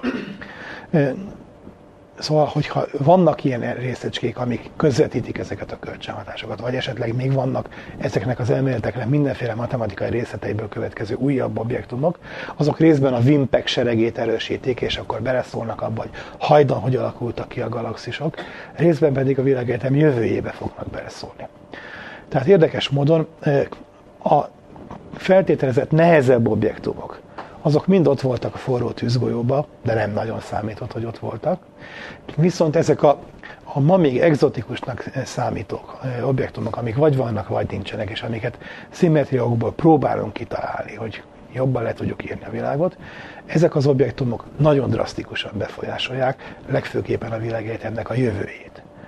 Na most hát ugye meg kell érni azt a 10-20. évet is megnézni, vagy legalábbis meg kell érni azt az 50-100 évet, ami alatt a jelenlegi részecske fizikai elméletek lényegében elavulnak, részben úgy, hogy beigazolódnak kísérletileg, részben úgy, hogy matematikailag újakat találnak ki értük, részben úgy, hogy egészen másféleket találnak ki, amik körülbelül annyival fognak különbözni a mostanitól, mint a flagiszton elmélettel a jelenlegi kémia. Tehát előfordulhat, hogy valami egészen más lesz, meg kell nézni, hogy a mostani tendenciákból mi fog kiforni. Érdekes módon bizonyos értelemben a részecske fizika nagyon konzervatív. Ez a nagy fejlődés, ez a nagy változás a 60-as, 70-es években történt meg. 73-ra lényegében készen állt a gyenge és elektromágneses kölcsönhatás egyesített elmélete, valamint a kvantum szintdinamika is. Azóta nem akarom megsérteni a részecskefizikusokat, de többen annyi történt, hogy beigazolták azt, amit akkor a nagyok összeokoskodtak, részletekben kipótolták az ennél hiányzó részeit, kísérletek felfedezték az akkor feltételezett objektumokat, most be fogják zárni ezt a felfedezést az, hogy meg lesz a X részecske, és igazi nagy változás, ténylegesen kísérletileg és igazolt nagy változás azóta nem történt. 73-ban hirtelen áttörés, és utána ezt aratták az akkori vetésnek az eredményeit. Persze vannak újabb ötletek, de azokból még nincsen kísérleti output, tehát egyik sem igazolódott a sokféle elméletből. Egy nagy mély új ötlet volt, ami a részecske fizika és a kozmológia határán volt, az az infláció, amiről a múltkor beszéltem. Tehát a Higgs részecskének, a kozmikus hatásának a kiszámítása. Más jellegű, óriási áttörés és felfedezés volt a precíziós kozmológia, amiről az első adásokon volt szó, hogy most a háttérsugárzásnak a vizsgálatával és az infláció elméleti elemzésével és a világegyetem fejlődésének számítógépes követésével, meg a rengeteg adatnak a számítógépes feldolgozásával sikerült pontosan meghatározni az univerzum paramétereit. Ez nem nagy részecske fizikai áttörés, de elméletileg megint csak a standard modelleknek a megkoronázása. Nem látjuk, hogy merre megy tovább a fejlődés, hát mindenki azon dolgozik, hogy a valamelyik modelljét ennek a nagy egyesítésnek, tehát ahol a elektrogyenge kölcsönhatás és a kvantumszintdinamikának az egyesítése megtörténik, ezek valamelyikét kidolgozza, illetőleg kísérletileg ellenőrizhető állapotba hozza. Jósoljon már valamit, amit egy gyorsítóval meg lehet mérni. Vagy jósoljon valamit az univerzumra, ami hogyha igaz ez az elmélet, akkor így volt, ha meg nem igaz, akkor úgy volt, és ezt meg lehet nézni az égen. Ilyen jellegű fejleményekre várunk egy ideje, majd meglátjuk, hogy lesz ebből valami. A másik, a még további lépés, ugye a nagy egyesítésen túl, az pedig a majdani kvantumgravitáció elmélet. Ja, azt szokták mondani, hogy a részecske fizikában három kölcsönhatás van, az elektrogyenge, az elektromos, a gyenge és a erős kölcsönhatását, abból kettőt már sikerült egyesíteni, dolgozunk a háromnak az egyesítésén, és a negyedik, az alapvető, amiben minden objektum részt vesz, az a gravitáció. Hát az lenne az igazi, hogy azt is sikerülne egyesíteni. Természetesen már sokszor egyesítették a gravitációt a kvantumelmélettel, meg a részecskefizikával. Ilyen vastag könyvek vannak Quantum Gravity címmel, meg mindenfélék. Nem sikerült. Olyan értelemben nem sikerült, hogy nem alakult ki ebből egy olyan standard elmélet, amit egyrészt elfogadnak elméletileg, mindenki elfogad, mindig vannak, akik vagy divatból, vagy feltűnési viszketeségből nem fogadják el a standard elméleteket se, de szóval, hogy általában elfogadna a tudományos közösség, de olyan elmélet se alakult ki, ami kísérletileg ellenőrizhető. Mindig megjelennek őrült elméletekkel, hogy ő megsejtette tegnap éjszaka, megálmodta, tegnap is elkapott valaki a folyoson. Mondta, hogy ugye te őrült vagy. Mondta, hogy hát persze. Azt mondta, én még őrültebb vagyok, én vagyok John Nash, közölte az illető. És van egy másik hajdani évfolyamtársa, azt most börtönbe fogja záratni, mert az meg nem John Nash. De mellékesen kidolgoztam a kvantumgravitációt. No, szóval ilyenek vannak. Na, most nem erre gondoltam az előbb, amikor ilyeneket mondtam. Ez körülbelül veled egy időben járt egyetemre, szóval... De nem John Nash-nek. Nem John Nash-nek hívták, majd megmondom neked, hogy hívták. Na mindegy, állítok, hallgatja ezt is most. Na, szóval ott tartunk, hogy vannak komoly elképzelések, és először voltak triviális elképzelések. Mit jelent a triviális? Az első kvantum térelmélet, amit kidolgoztak, az a kvantum elektrodinamika volt, annak volt egy klasszikus elmélet, az elektrodinamika, és ahogy a klasszikus mechanikából csináltak kvantummechanikát, ennek analógiájára a klasszikus elektrodinamikából csináltak egy kvantum elektrodinamikát. De ugyanekkor kigondolták azt, hogy ha lenne egy másik térelméletünk, akkor azt hogy kell megkvantálni. Nem volt másik térelméletünk, viszont közben kialakult egy olyan tudományág, ami kvantumos szinten megjelent egy másik kölcsönhatás, a magerőknek az elmélete. És akkor erre próbáltak alkalmazni a kvantum elektrodinamikának a receptjét. Hát ez nem ment. Erről már beszéltem, hogy milyen okai voltak ennek, hogy ez nem ment, azóta ehelyett most már megvan a kvantumszintdinamika. Ugyanezt a sémát, ezt az olyan kvantálási sémát alkalmazták a gravitációra. mondva, hogy a gravitáció is egy térelmélet. Tehát Newton fölírta az egyenleteket, később aztán csináltak belőle olyan típusú egyenleteket, hogy hasonlít az elektrodinamikára. Két részecske között 1/r négyzetes a vonzó vagy a taszító erő, két az elektromos erő, hát akkor a gravitációs erő szintén 1/r négyzetes, ugyanarra a sémára biztos meg lehet kvantálni a gravitációt, és tegyük be ugyanazokba az egyenletekbe. Az ember a harmadik képletnél már ásít, mert tudom, hogy mi lesz utána 5 oldal múlva, és azt is tudom, hogy semmi teteje. Tehát a természet nem ilyen unalmas, hogy ugyanazt a dolgot meg kell ismételni, még egyszer, meg még kétszer, meg hasonló módon.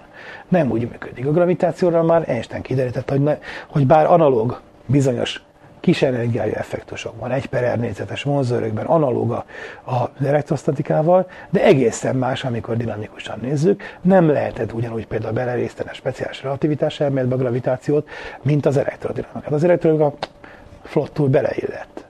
Az már akkor relativisztikus volt, amikor Maxwell kitalálta, pedig még nem is volt relativitáselmélet. A gravitációt azt már régen ismerték, de az nem illett bele. Ahhoz meg kellett változtatni a relativitáselméletét is. Szóval az a séma, hogy tegyük a gravitációval és ugyanazt, mint az elektrodinamikával, majd kijön a kvantumgravitáció, ezt 40-en megpróbáltak. Ez olyan egyszerű most már, hogy dolgozatot lehet belőle íratni, és holnapra csinálja egy új kvantumgravitációelméletet. De nem vezet sehova. A gravitáció egészen más. Ezt az általános relativitáselméletnek a sikerei igazolják. Tehát valószínűleg az eddigiektől gyökeresen eltérő gondolatok kellenek arra, hogy majd egyesítsék. Most szeretnék néhány dolgot mutatni arról, hogy miért nem megy ez az egyesítés. Pillanat, melyik az ez az? Tehát pontosabban szólva a relativitáselméletnek és a kvantumelméletnek, vagy a relativitás elméletét, az általános relativitás elméletet értjük, ennek az egyesítésével kapcsolatos problémákról van szó. Tehát ma mind a kettőre azt mondjuk, hogy tehát a relativitás és a kvantumelmélet univerzális elmélet, mindenre vonatkozik, de matematikailag és fizikailag nagyon másképp beszélnek a mindenről. Az egyik azt mondja, hogy a téridőnek a pontjai azok valamilyen értelemben egy sima halmazt alkotnak. A megfelelő szóra az, hogy sokaságot, tehát sima halmazt. Miközben a kvantumelméletben azt mondjuk, hogy egy részecskének a helye és a mozgás az nem meghatározott. Tehát ott nem lehet azt mondani, hogy van egy ilyen sima felület, és azon egy pontot bolyong, ahogy ezt klasszikusan elképzelnék. Ott egészen mást akarunk mondani. Most a relativitás elméletben ugye a téridő pontjait a speciális relativitás elmélet sík téridővel írjuk le, amelyben a részecske egyenes vonalú egyenletes mozgást végez. Az általános relativitás elméletben meg görbült a téridő, és itt a részecskék a legegyenesebb görbék mentén mozognak. Már itt is felmerül valami ellentmondás. Ugye azt mondok, hogy részecske, pontrészecske. Pontrészecskinek véges tömege van és nulla mérete. Az általános relativitás elmélet szerint, hogyha egy adott tömeget, vagy adott méret alá összenyomunk, abból fekete lyuk lesz. A pontrészecske az maga egy fekete lyuk, vagy hogy kell ezt elképzelni. Ez egy ilyen szőnyeg alá söpört probléma az általános relativitás elméletben. Azt mondjuk, persze, igazából nem pontrészecskére gondolunk, de úgy írjuk le, mintha. Súnyi duma. Na, mindesetre viszont mit csinálunk a kvantumelméletben? Ott a részecskéket hullámokkal társítjuk, amik egyszerre vannak mindenütt. Nem a téridő bizonyos helyén vannak, hanem egyszerre mindenütt. Na most akkor itt meg azt mondja az ember az átrelbe, hogy miért is görbe a tér? Azért, mert az anyag görbíti a téridőt. Na de az anyag mindenhol van, akkor hol görbíti a téridőt? Nem mondhatjuk azt, hogy mindenhol van, mert akkor detektálni akarom, akkor az elektron határozottan itt van. És nincs egyszerre itt meg ott, nem tudok itt egy fél elektront, ott meg egy negyedet fogni. Nem mondhatom, hogy itt is görbíti, ott is görbít. Akkor hogy fér ez a kettő össze? Nagyon másképp beszélnek matematikailag, más fizikai nyelven, és másféle matematikai leírással. Azt mondja az ember, hogy ez azért nem okoz gondot, azért lehet a gyakorlati életben fizikát csinálni, nem ütközünk bele állandóan ebbe a problémába. Ugye, tessék elképzelni, valaki megy be dolgozni, és nem végzi el a munkáját, mert az emberiség nagy kérdésein töri a fejét. Ma nem végzem el a munkát, mert Biafrában éheznek a gyerekek. Holnap sem végzem el a munkát, mert eszembe jutott valaki Dél-Amerikában, stb. Meg eszembe jutott a környezetszennyezés, hogy mi lesz 1000 év múlva, vagy 1 milliárd év múlva a naprendszerrel. Szóval így nem lehet élni. Hasonló módon nem lehetne fizikát csinálni, hogy az ember mindig ezeken a nagy kérdéseken töprengene, nem lehetne zéhát illatni, meg hasonlók. Na, az alapfeltevésünk az, hogy nem baj, mert a gravitáció az gyenge. Ugye erről már sokszor volt szó, hogyha leteszünk egymás mellé két elektront, azok elektromosan taszítják egymást, és gravitációsan vonzzák. Gravitációs állandót meg kell szorozni a tömegük szorzatával per R négyzet, a taszításban pedig az elektromos töltésük szorzata per R négyzet van, a kettőnek a hányadosából kiesik az R négyzet, és ennek a kettőnek a hányadosa az 10⁻⁴-e körül van nagyságrendileg. Tehát 10⁻⁴-en tessék elképzelni, a 40 nullával leírva ott az egyes után. Ennyiszer erősebb az elektromos taszítás, mint a gravitációs vonzás. Éppen ezért a részecske fizikában szokás elhanyagolni a gravitációt. És ez nagyon jól működik. Foglalkozzunk a maradék dolgokkal, azok is elég bonyolultak, elektromos kölcsönhatás, gyenge kölcsönhatás, erős kölcsönhatás, a gravitációt meg nem számít.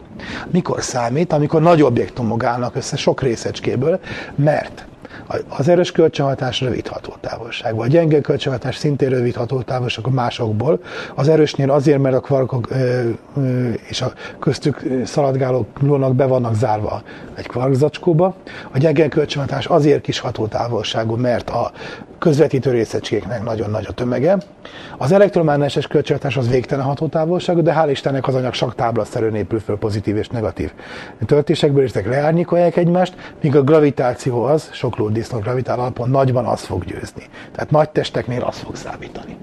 Kicsiben nem számít. És akkor azt mondja az ember, hogy a részecske fizikában nem számítunk a gravitációra.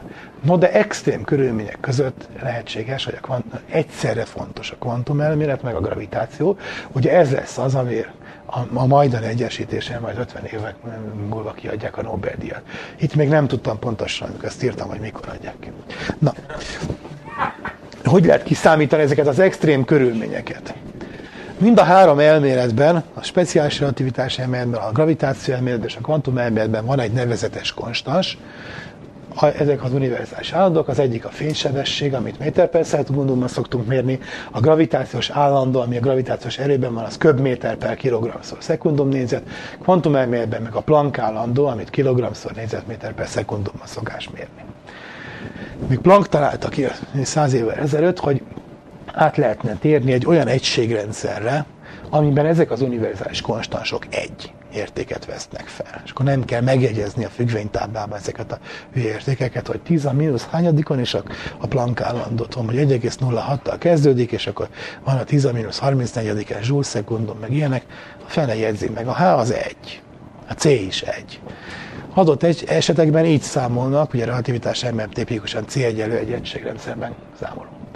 Planck azt mondta, hogy változtassuk meg a hosszúság, a tömeg és az időegységeket úgy, hogy az új egységrendszerben egy legyen ez a három állandó, és akkor ezekhez a képletekhez jut, hogy akkor hogy kell megváltoztatni az új egységeket.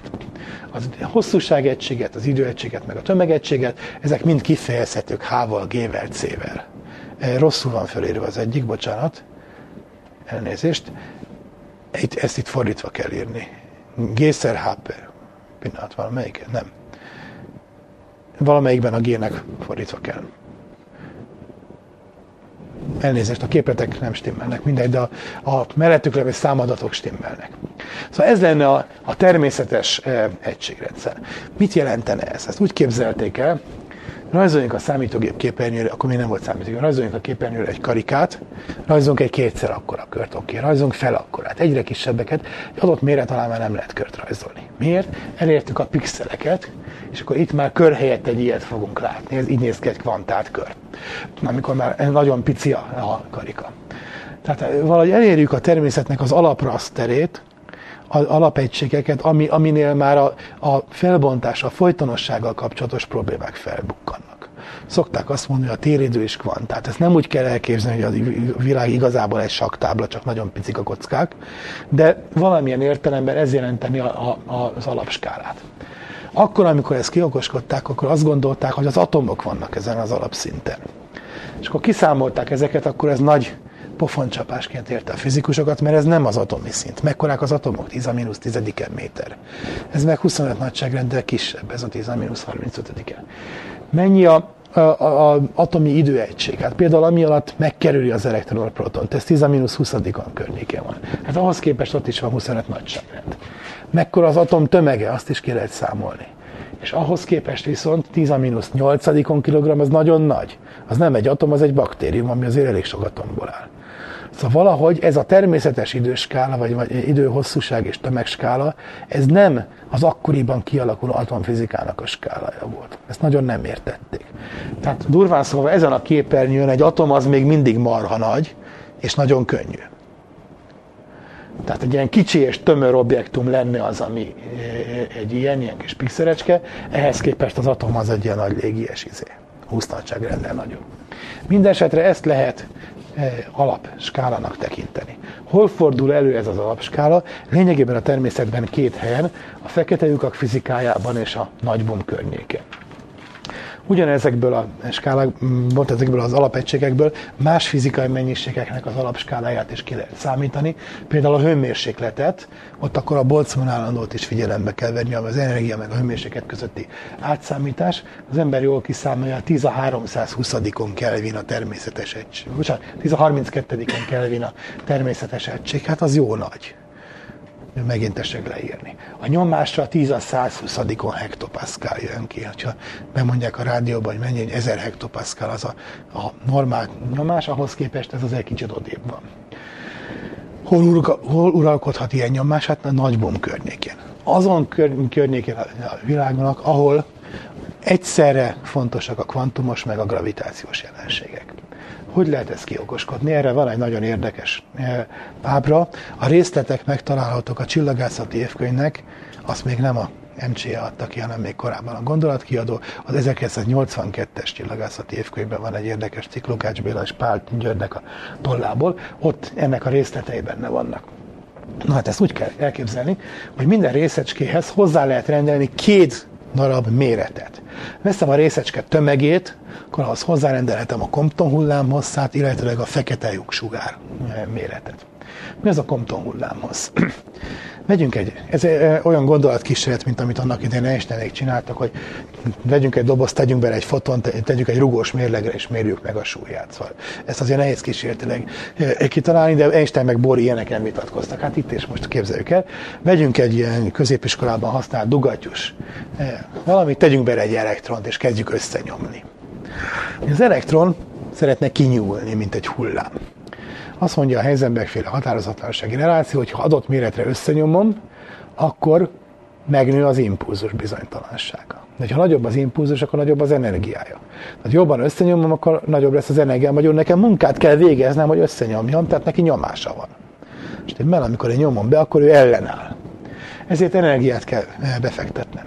Mi történik, hogyha akkora energiát fektetek be már, ami körülbelül megegyezik az ő nyugalmi energiával, mc², mondjuk kétszer mc², akkor hoppa, befektetett energiával nem az történik, hogy jobban koncentrálom az részecskét, hanem lesz ott két újabb objektum, egy elektron meg egy pozitron.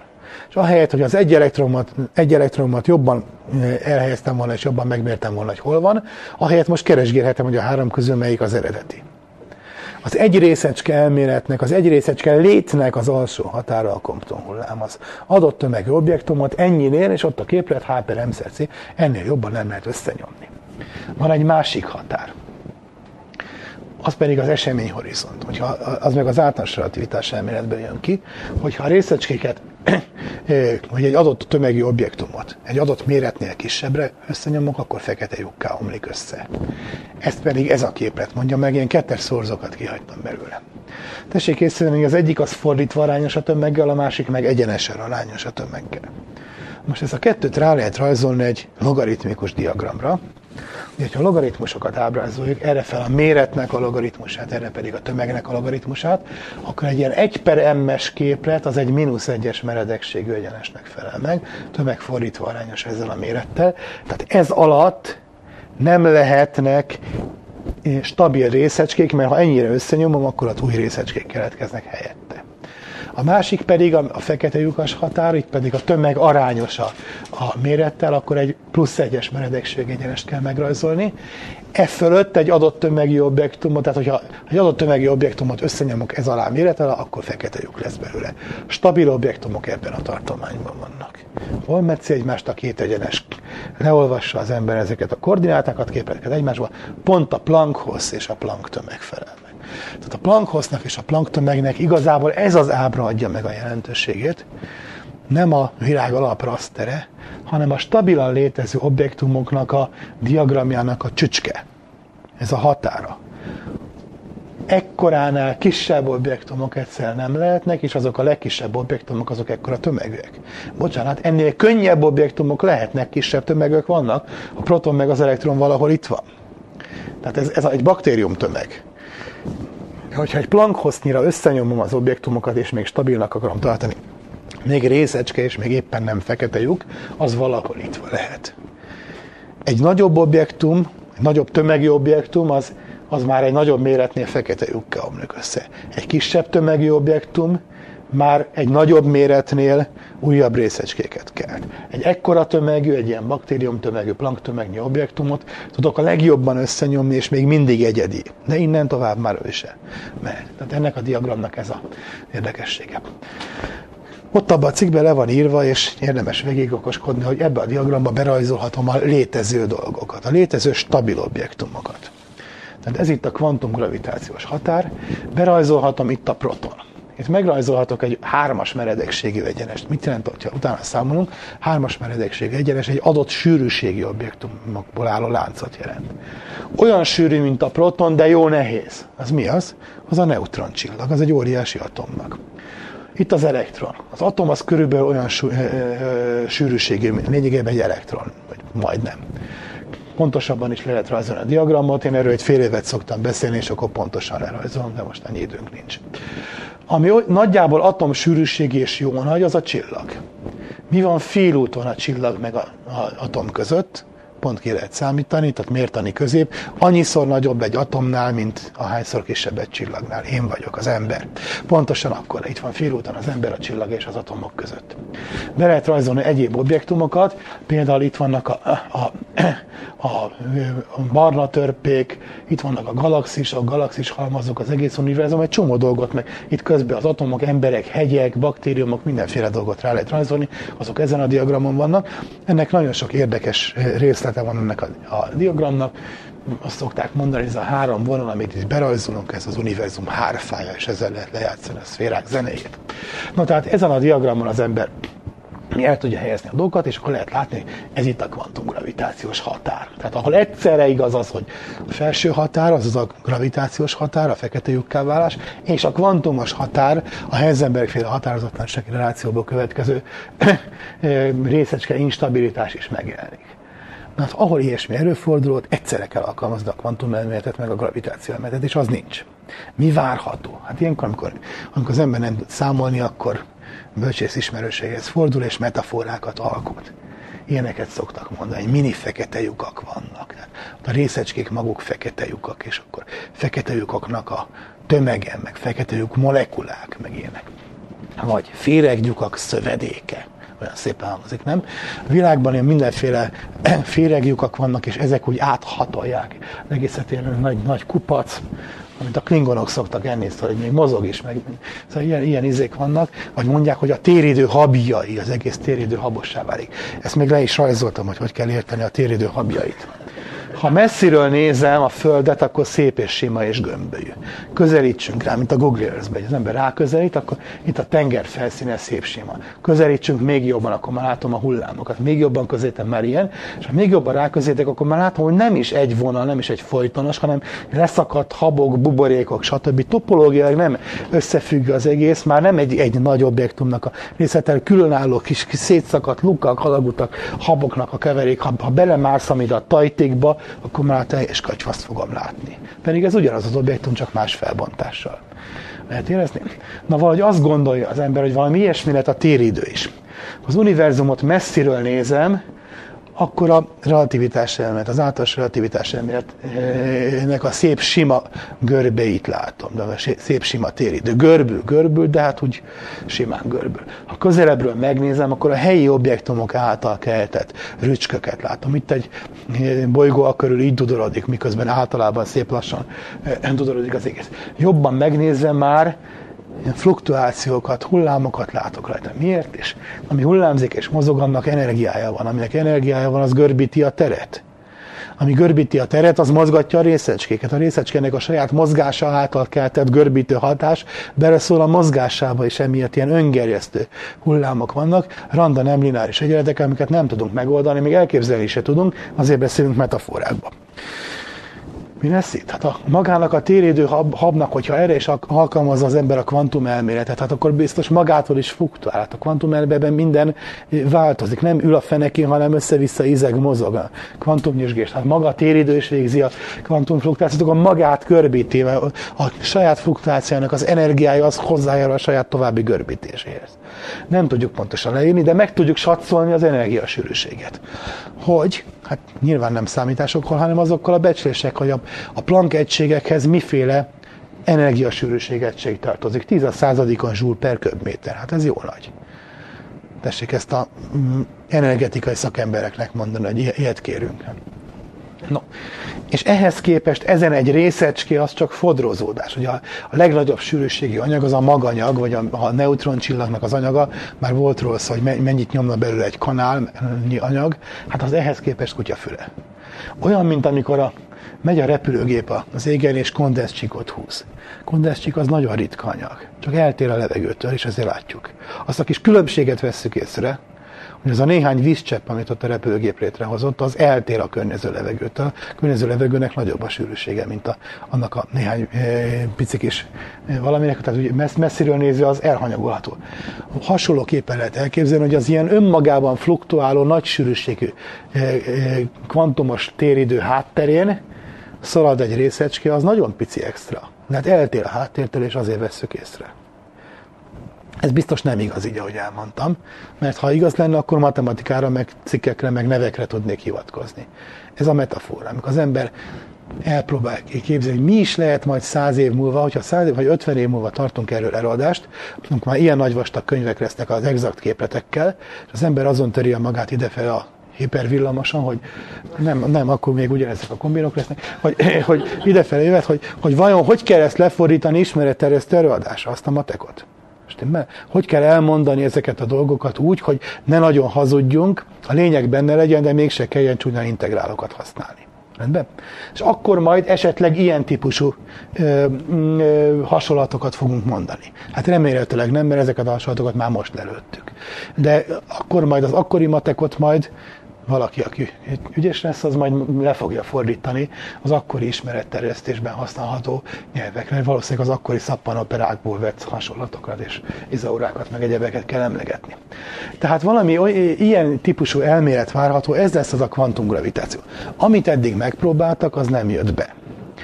Tehát a hagyományos kvantálás. Van egy nagyon nevezetes irányzat, ami esetleg sikeres lesz abban az irányban, hogy elmagyarázza, milyen is a kvantumgravitáció. Az nem azzal indult el, ez most már itt nem kell, az nem azzal indult el, hogy a kvantumgravitációt megmagyarázzák, hanem valami egészen más módon.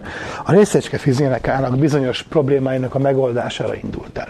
Ez a Hur elmélet, amit szokta, szuperhúr elmélet. Az egyik probléma az a részecske fizikában, hogy pontszerűnek tételezzük fel a részecskéket. Már amikor 100-120 évvel ezelőtt a elektron elméletével elkezdtek foglalkozni, vagy 110, akkor kiszámolták, hogy mennyi egy elektronnak az energiája. Az jött ki, hogy végtelen. Miért? Feltételezték, hogy pontszerű. Először tegyük fel, hogy gömbölyű objektum, kiszámítjuk, hogy körülötte jönnek ki belőle az elektromos erővonalak, mennyi annak az energiája. Kiderül, hogy fordítva arányos a sugárral. Na de hát mekkora a sugara? Biztos nulla. Akkor viszont végtelen az energiája. Hogyha azt mondták, hogy nem véges, nem nulla a mérete, hanem véges, akkor rögtön megkérdezzük, hogy de akkor a részeit mi tartja össze? Egy kicsiny eltöltésű részecske, de mi tartja össze a részecskét? Miért nem szalad szét az elektromos töltés hatására? Vagy azt mondom, hogy van valami másfajta erő, ami összetartja a részeket, és akkor ott vagyok, ahol a partszagad, akkor az nem egy elemi objektum, és akkor egy még alapvetőbb, újabb erőt fel kell tételezni. Lehet érezni. Vagy azt mondom, hogy elemi, akkor meg nem tudom így leírni, és legegyszerűbb pontszerűnek számolni. A pontszerűvel marhaságok jönnek ki, a nem pontszerűvel szintén. Megint csak ezt is szőnyeg alá söpörték, és akkor hol így számoltak, hol úgy számolták, azt mondták, hogy na jó, azt a végtelen energiát, azt mondjuk, azt hagyjuk ki, mert ezt úgyse veszük észre, az mindig megvan, azt számít, ami azon felül van. Tehát, hogyha szalad, akkor még van neki valami mozgási energia, csak vegyük azt figyelembe. Pontszerű részecskéken mindig bajok voltak. Jött a kvantum-elmélet. Gondolták, hogy hú, az majd jól megoldja ezeket a problémákat. Megcsinálták, kiderült, hogy ott is fellépnek a végtelenek, csak még végtelenek. Tehát nem oldotta meg a klasszikus problémákat, hanem még súlyosbította, és még több helyen léptek fel a végtelenek. Közben ugye fejlődött tovább a kvantumelmélet, állandóan jöttek ezek a gondok. És aztán megpróbálkoztak azzal, 60-as években először, hogy az elemi objektum az ne egy pont legyen, hanem egy kis vonalka, egy kis darab húr, ami rezegni tud.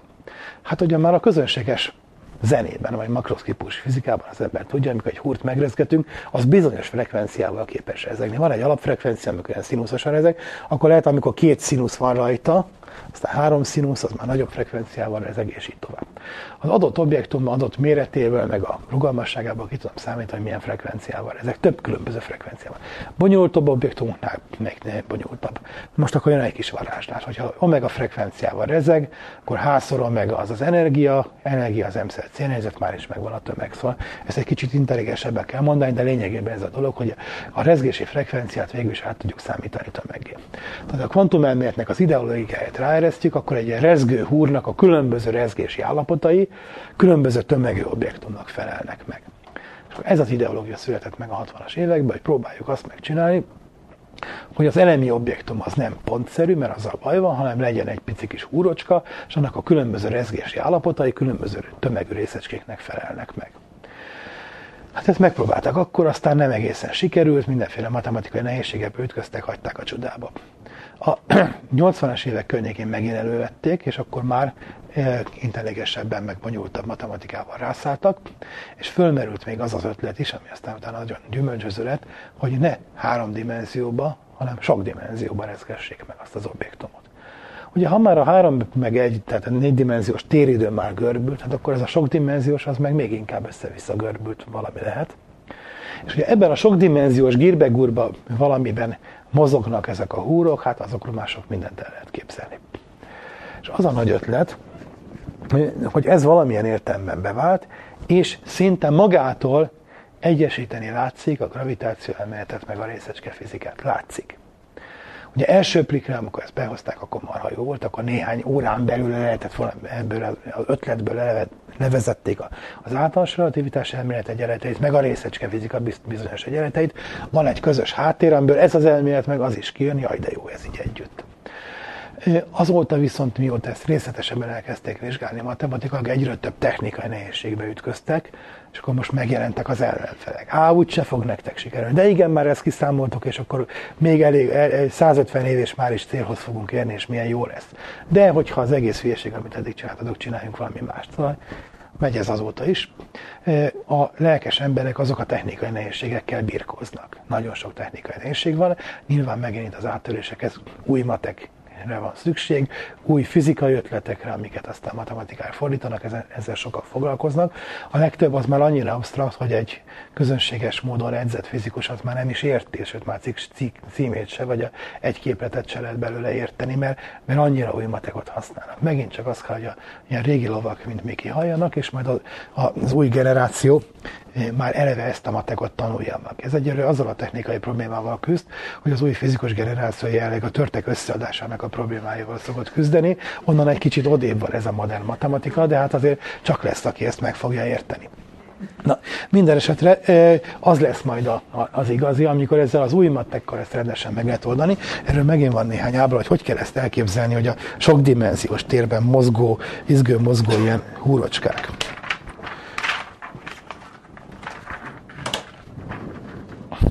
Honnan tudjuk, hogy a tér 3 dimenziós? Hát szokták mondani, hogy azért, mert egy minden tömegpont megadható 3 koordinátával. Hát ezért többen elkezdték vizsgálni, hogy körülbelül megint csak 100 évvel ezelőtt, és úgy kérdezték meg, hogy mi lenne, hogyha a tér nem 3 dimenziós lenne, akkor milyen lenne a fizika. És akkor kiderült, hogy a legtöbb fizikai törvény az olyan, hogy maga a törvény az a dimenziótól függetlenül megadható.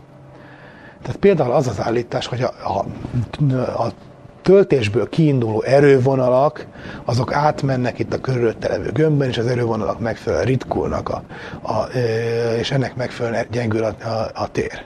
Ez így megfogalmazható, leírható matematikailag. De az, hogy ritkulnak, az attól függ, hogy hány dimenziós a tér. Egy kétdimenziós körön elosztva az erővonalakat, vagy egy háromdimenziós gömbfelületen, vagy négy dimenzióban más módon ritkul.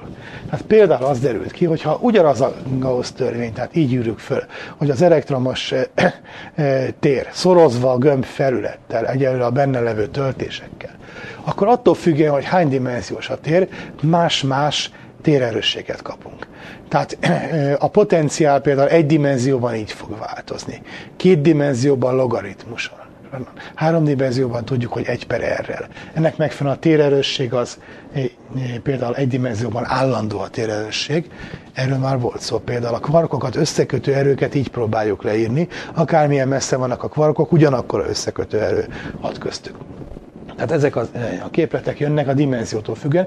Például ugye három dimenzióban lehet ionizálni egy elektront, itt az elektron, vagy az atomot adunk neki annyi energiát, akkor elmehet a végtelenbe. Ezt hiába ionizálom, akármennyi energiát adok neki, nem lehet. Kétdimenziós atomot nem lehet ionizálni, egydimenziósra lehet. Tehát például a ionizáció az csak háromnál nagyobb dimenzióban lehetséges.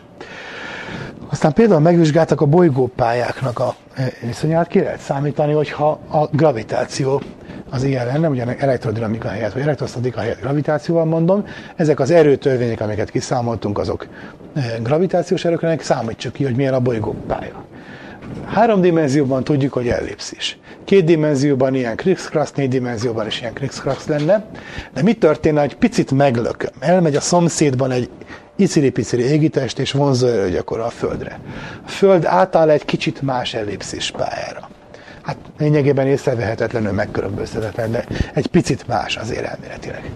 Két dimenzióban nagyon meg fog változni, és négy dimenzióban pedig azonnal instabil lesz, egy pici kis lökés, ahol elszáll a végtelenbe. Ilyen furcsa dolgok történhetnek. Tehát, hogyha azt akarom, hogy stabil, hogy ionizálható legyen mondjuk egy atom, akkor legalább három dimenzió kell. Hogyha azt akarom, hogy stabil legyen, akkor legfeljebb három dimenzió lehet. Jó, összeáll. A három dimenzió az, amiben lehetséges stabil naprendszer, stabil atom, meg ilyenek. Milyen jó, hogy éppen háromdimenziós a világ. Az ember megint multiuniverzumban gondolkodik. Sokféle univerzum létezik. Egyik ennyi dimenziós, másik annyi. Egyikben ilyenek a fizikai törvények, másikban olyanok, egyikben ennyi az elektron töltése, másikban nincs is elektron. És a többi, összerakjuk ezeket a modelleket, akkor azt mondhatjuk, hogy hát pont abban, amelyik háromdimenziós, és amelyben ilyenek a fizikai törvények, abban lehetségesek stabil struktúrák. Másokban meg nem. Hát így módon lehet megideologizálni. Van egy könyv Goreliknek, miért háromdimenziós a tér, abban összefoglalja ezeket a mindenféle régi gondolatokat, hogy miket is mondtak arról, hogy miért ennyi vagy annyi dimenziós a tér.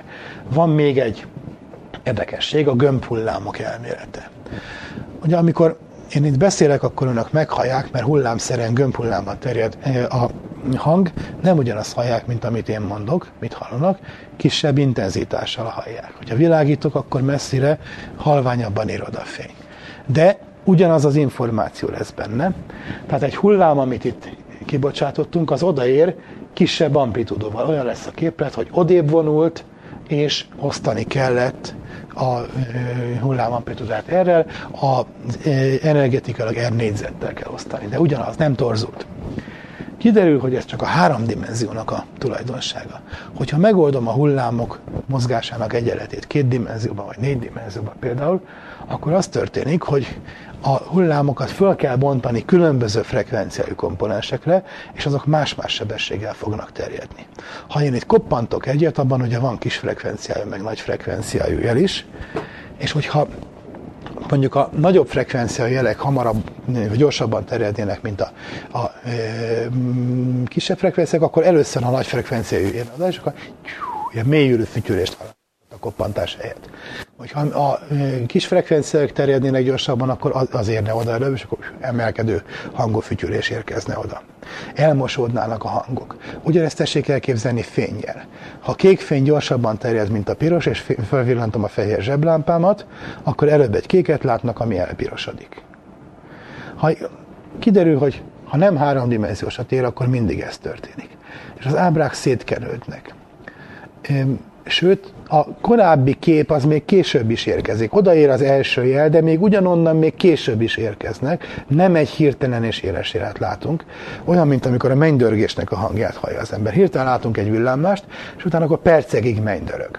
Miért van az? Mert össze-vissza verődik a hang a felhőkön, meg a hegyeken, és ezért ugyanaz a hang többször megérkezik. De hogyha ez nem a visszaverődésnek a tulajdonsága lenne, hanem a köztünk levő közvetítő közegnek, mondjuk a levegőnek a tulajdonsága, akkor az egyszerű jel szép lassan érne oda. Néha lehet látni ilyet, amikor most már nem annyira divat, de régen, amikor az emberek örültek, hogy húzták az egeret a képernyőn, be lehetett állítani, hogy az egérnek nyoma volt. Itt volt a nyíl, húztam, és akkor még ott voltak az előzőn, csóvát húzott, mint az üstökös. Most is lehet, de már csak mert a Windowsosak azok még ilyen nosztalgikusak.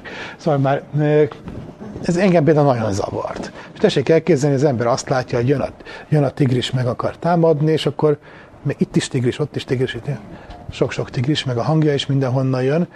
Ha nem háromdimenzióban lennénk, akkor már rég megevett volna a tigris. Igaz, hogy a tigris se rátott volna engem, ő is éhen halt volna, szóval valószínűleg nem is fejlődött volna ki az élet. Egy csomó ilyen érdekes dolog van. Lehet töprengeni azon, hogy vajon lehet-e a térdimenziója más. És akkor a következő gondolattal lehet eljátszani. Az emberféle határozatlansági reláció miatt, hogy a térbeli felbontás és az impulzus felbontásnak van valamilyen kapcsolat, a szorzatok a Planck állandó, ki lehet számítani, akkor mekkora energia kell ahhoz, hogy adott felbontást érjünk el. A mikroszkópiában ilyen jellegű képetek régóta ismertek. Minél kisebb felbontást akarok elérni, annál nagyobb energia, és annál több pénz kell hozzá. És képzeljék el, hogy mondjuk van egy ilyen föltekert csövem, és a csövön mozog itt valami. Ő picike és mit érez. Most azóta ezt már láttam az interneten szépen lerajzolva, úgyhogy egy bolha mászkált a cérnaszálon. És a bolhának, vagy nem is cérnaszál, nem tudom mi volt, egy kötél, ami a hegymászónak egy vékony drót volt, vagy amit ő egy ilyen egydimenziós alakzatnak észlelt, bolhának meg az volt a világ, azon ott vidáman kirándulgatott körbe a kötélen. Tehát ez az objektum itt ezen mint egy kétdimenziós felületen sétálgat. Én messziről nézem, mit látok? Hát egy vékony vonalat. Most képzeljük el ugyanezt kvantumosan. Kvantumosan ez egy részecske, azt már bolhával nehezebb elképzelni, az szétkenődik. Mindenhol van így körbe. És mit mond a de Broglie elmélet, meg a kvantumelmélet? Szétkenődik errefele, és beáll hullámba, mégpedig úgy, hogy az egész számú hullámhoz fér el itt körbe. Meg lehet mondani, hogy milyen állapotban van, hogy egy hullám, vagy két hullám, vagy hányszorosan, cakkosan fér el körbe. Megjelenik egy kvantumszám, oda van írva, hogy n=7. Most mit látok én messziről? Ez egy egydimenziós alakzat, ami mozog valami kis pont, és rá van írva, hogy n=7. Tehát van neki egy kvantumszáma, nem tudom majd mi a fene az, de ő cipeli ezt az n=7-et, és olykor némi ingadozás vagy energiabefektetés után át lehet vinni az n=8-as állapotba. Ezt valahogy lehet tudom olvasni. Megjelent egy kvantumszám, miközben egy alacsonyabb dimenziójú téren mozgott. De emögött az volt, hogy egy kvantumobjektum egy nagyobb dimenziójú halmazon. Lehet érezni? Ha elég jó felbontással megnézném, akkor ezt látnám. És akkor meg tudnám magyarázni, hogy mi az a kvantumszám, hát az ennek a cakkosodáshoz extra dimenzió irányába. Miért nem veszem észre messziről ezt az extra dimenziót? Azért, mert így be van zárva, föl van kunkorítva. Stimmel? Na ez és azon kívül ráadásul ez az egész, ez még egy további dimenzióban még görbülhet. Tehát mondhatom azt, hogy ez még az átreszben, ez egy ilyen nagy görbült valami, egy egydimenziós egy sokdimenziósba görbülve, hol ott kiderült, hogy ha közelről megnézem, még vannak extra dimenziói. Na ez az alapgondolat, úgy szokták mondani, hogy van egy belső tér. Amit én eddig a térnek egy pontjának hittem, az igazából egy újabb, van erre egy ilyen belső szabadsági fok, hogy lehet körbe menni. Az ugye merőleges erre az irányra, tehát most a háromdimenzióban nem tudom elképzelni, tehát a tér minden pontjában van egy ilyen belső gömb, ami még maga szintén sokdimenziós. Merőlegesen kell rajzolni, szóval nem fér el itt a rajzon, de ebből talán egy kélete. Ez itt az egydimenzió, ez meg egy arra merőleges irány, hát a hármon fölül még továbbiakat lehet. Tehát új szabadsági fok, de ez makroszkopikusan úgy jelenik meg, hogy extra kvantum számai vannak az objektumoknak. Lehet érezni? Tehát rá van írva valami, amiről én nem tudom, hogy mi. De kiderül, hogy ez azért van, mert van egy ilyen belső tér, és abban a térben is ő mozoghat. Csak ahhoz, hogy ezt jól lássam, az jó felbontás kell. Na, a hivatalos elmélet az, hogy ennek a sugara, hát vajon mi lehet a természetes egység? A Planck sugár. Az a bizonyos Planck hosszúság 10-30 valahányadikon méter. Hát az még, ahhoz még elég nagy szupermikroszkóp kell, hogy azt felfedjük. Hogy a világban van ilyen feltekeredés, akkor az azt jelenti, hogy az objektumok több dimenziós térben mozognak, mert ők picik, pontszerűek, illetve, és akkor most jött a következő ötlet, hogy erre itt föl vannak tekerve, mint húrok. Tehát ők nem pontok, hanem kis karikák, amik ezen mozoghatnak. És aztán azon kívül még rezegnek is egy kicsit, hogy még érdekesebb legyen az élet. Szóval ezek az izék ott mozognak és rezegnek, és én messziről nem látom csak ezeket a kvantumszámaikat. Nyilván, ha több dimenzió van, akkor többféleképpen föl lehet őket tekerni, és több kvantumszámok jelenik meg. És az volt a zseniális ötlet, amikor fölírták ezt, hogy egy ilyen sokdimenziós gírbe-görbe halmazon mozgó részecskeknél mi van. Hát a sokdimenziós gírbe-görbának az egyenleteiből kijöttek az Einstein-féle gravitációs egyenletek, amik a mi négydimenziós görbült terünknek az egyenletei. És hogy tekeredhet föl az a húrocska erre a extra dimenziós térre, abból meg kijöttek kvantumszámok, azok meg ugyanazok a kvantumszámok, amiket a részecskéknél az a bizonyos szimmetria elmélet kimondott. Szimmetria elmélet olyaneket mond, hogy van neki -3-as ritkassága, 1/3-os bariontöltése, stb. Még egy csomó ilyen adat. És azok úgy jelennek meg, mint egy ilyen geometriai jellegű, hogy tekeredett fel arra a bizonyos sokdimenziós térre. Ezt átlátni nagyon nehéz. A fene sem tud tájékozódni 26 dimenzióba. Mi kell ehhez? Matematika, szimmetria elmélet, csoportelmélet. Van, aki ebbe született bele, és van, aki nagyon ért hozzá, és vidáman tud oda-vissza ugrálni a 11 dimenziós térből a 26-ban, mert mind a kettő nagyon divatos elmélet, és mind a kettőben tudja a geometriát és az ilyeneket. És vannak, akik ebből cikkeket, meg szakdolgozatokat tudnak írni. Na és ha már itt nagyobb dimenzióról van szó, akkor még több szabadsági fokunk van. Ugye az ember tudja azt, hogy kell elképzelni a hengert. Hát fogok egy ilyen papír téglalapot, kivágom, összehajtom. De megtehetem azt, hogy kivágom, és megtekerem, és így hajtom össze, és akkor megkapom a Möbius szalagot. Akkor ennek a csavarodási száma 1/2, ez mert egy felet csavart. Megcsavarhatom két félszer, akkor már csavarodási szám 1. Ismét megjelent egy ilyen kvantumszám, amivel lehet jellemezni azt, hogy ez az objektum, ez hogy van összetekerve, és akkor ezen mozoghatnak, ezen a felületen mozoghatnak azok az objektumok. Megélnek ilyen topológiai dolgok. Na most a rendes topológus az nem mondja azt, hogy vágjuk ki és ragasszuk össze, mert hát most miért rontsuk el a papírt. Egyszerűen csak azonosítsuk ezt. Mondjuk, hogy ha itt kimentél ezen a ponton, akkor bejöttél azon a ponton. Van egy érdekes könyv, az a cím, hogy a tér alakja. Pont ilyen topológiai problémákkal foglalkozik. 20-30 éve még ezt magyarázgatták volna, vágjuk ki, ragasszuk össze, végezzük el papírra a kísérletet. Itt viszont azt mondja, a gyerekek szoktak olyan számítógépes játékokat játszani, hogyha kimegyünk a képernyő egyik sarkán, akkor bejövünk a másikon. Ugye mindenki ismeri. Ha kimegyünk a képernyő tetején, bejövünk alul. Hát be lehet programozni úgy a gépet, hogyha itt megyünk ki, akkor nem itt jövünk be, hanem itt jövünk be. Az ennek felel meg. Már is megvan a Möbius szalag. Tényleg csináltak ilyen kísérleteket gyerekekkel? Lövöldözős játék, egyre bonyolultabb ilyet, sőt térben ilyen kocka, kilövök a kocka, ennek azonban bejön onnan a golyó. Gyerekek vidáman lövöldöztek és eltalálták, aztán pillanatokat hozzá tudtak alkalmazkodni. Ez a fal, az elforgatva 90 fokkal a plafonnal van azonosítva, amit kimegy, az ott jön be és így. És ott kilőttek és itt eltalálták, amit kellett. Szóval gyerekek nagyon tudnak alkalmazkodni ehhez. Hát bizonyára azok a űrlények, akik a sokdimenziós térben űrhajózgatnak, azok így tudnak szinte ösztönösen navigálni. Tehát még ez is elképzelhető. Na hát akkor most képzeljük el még bonyolultabbat. Ugye lerajzoltuk ezt, hogy a Möbius szallagnál ezt így egyesítem, vagy így szembeegyesítem. Képzeljük el például azt, hogy egy hatszögnek a különböző lapjait, vagy oldalait próbálom. Kivágom, megpróbálom, összeigazítom, jó? Mert közben meg kellett csavarni, aztán ezt is megcsavarom és egyesítem, az már nehezebb. A harmadik lapot már sehogy nem bírom, ez nem fér el a 3 dimenzióba. Játszani nyugodtan lehet. Mert a hatszög, ami itt kiment, az bejön itt, ami itt kiment, az bejön ott. Vidámban lehet ezen is játszani, és egyre bonyolultabb hasonlókat. Jó? Erre is be lehet tanítani a gyerekeket. Ennek van egy olyan verziója, amikor már folytonosan sok minden szemközti pont azonosítva van. Ezt már a 19. században föltalálták a matematikusok, és projektív síknak hívják, tehát lehet nagyképpen is beszélni róla, pedig ez csak egy videójáték. Na, de mindenesetre ilyen típusú topológiai dolgokat ki lehet találni két dimenzióban. Három dimenzióban meg még bonyolultabb.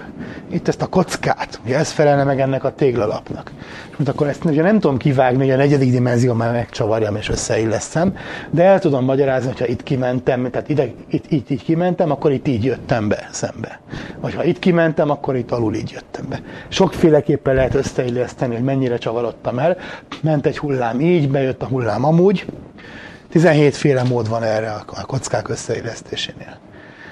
Több dimenzióban meg még több lehetőség van. Tehát ugye már nem csak hengert, meg Möbius szalagot, hanem Isten tudja, mi mindent lehet ebből összecsavaringatni. Rengetegféle.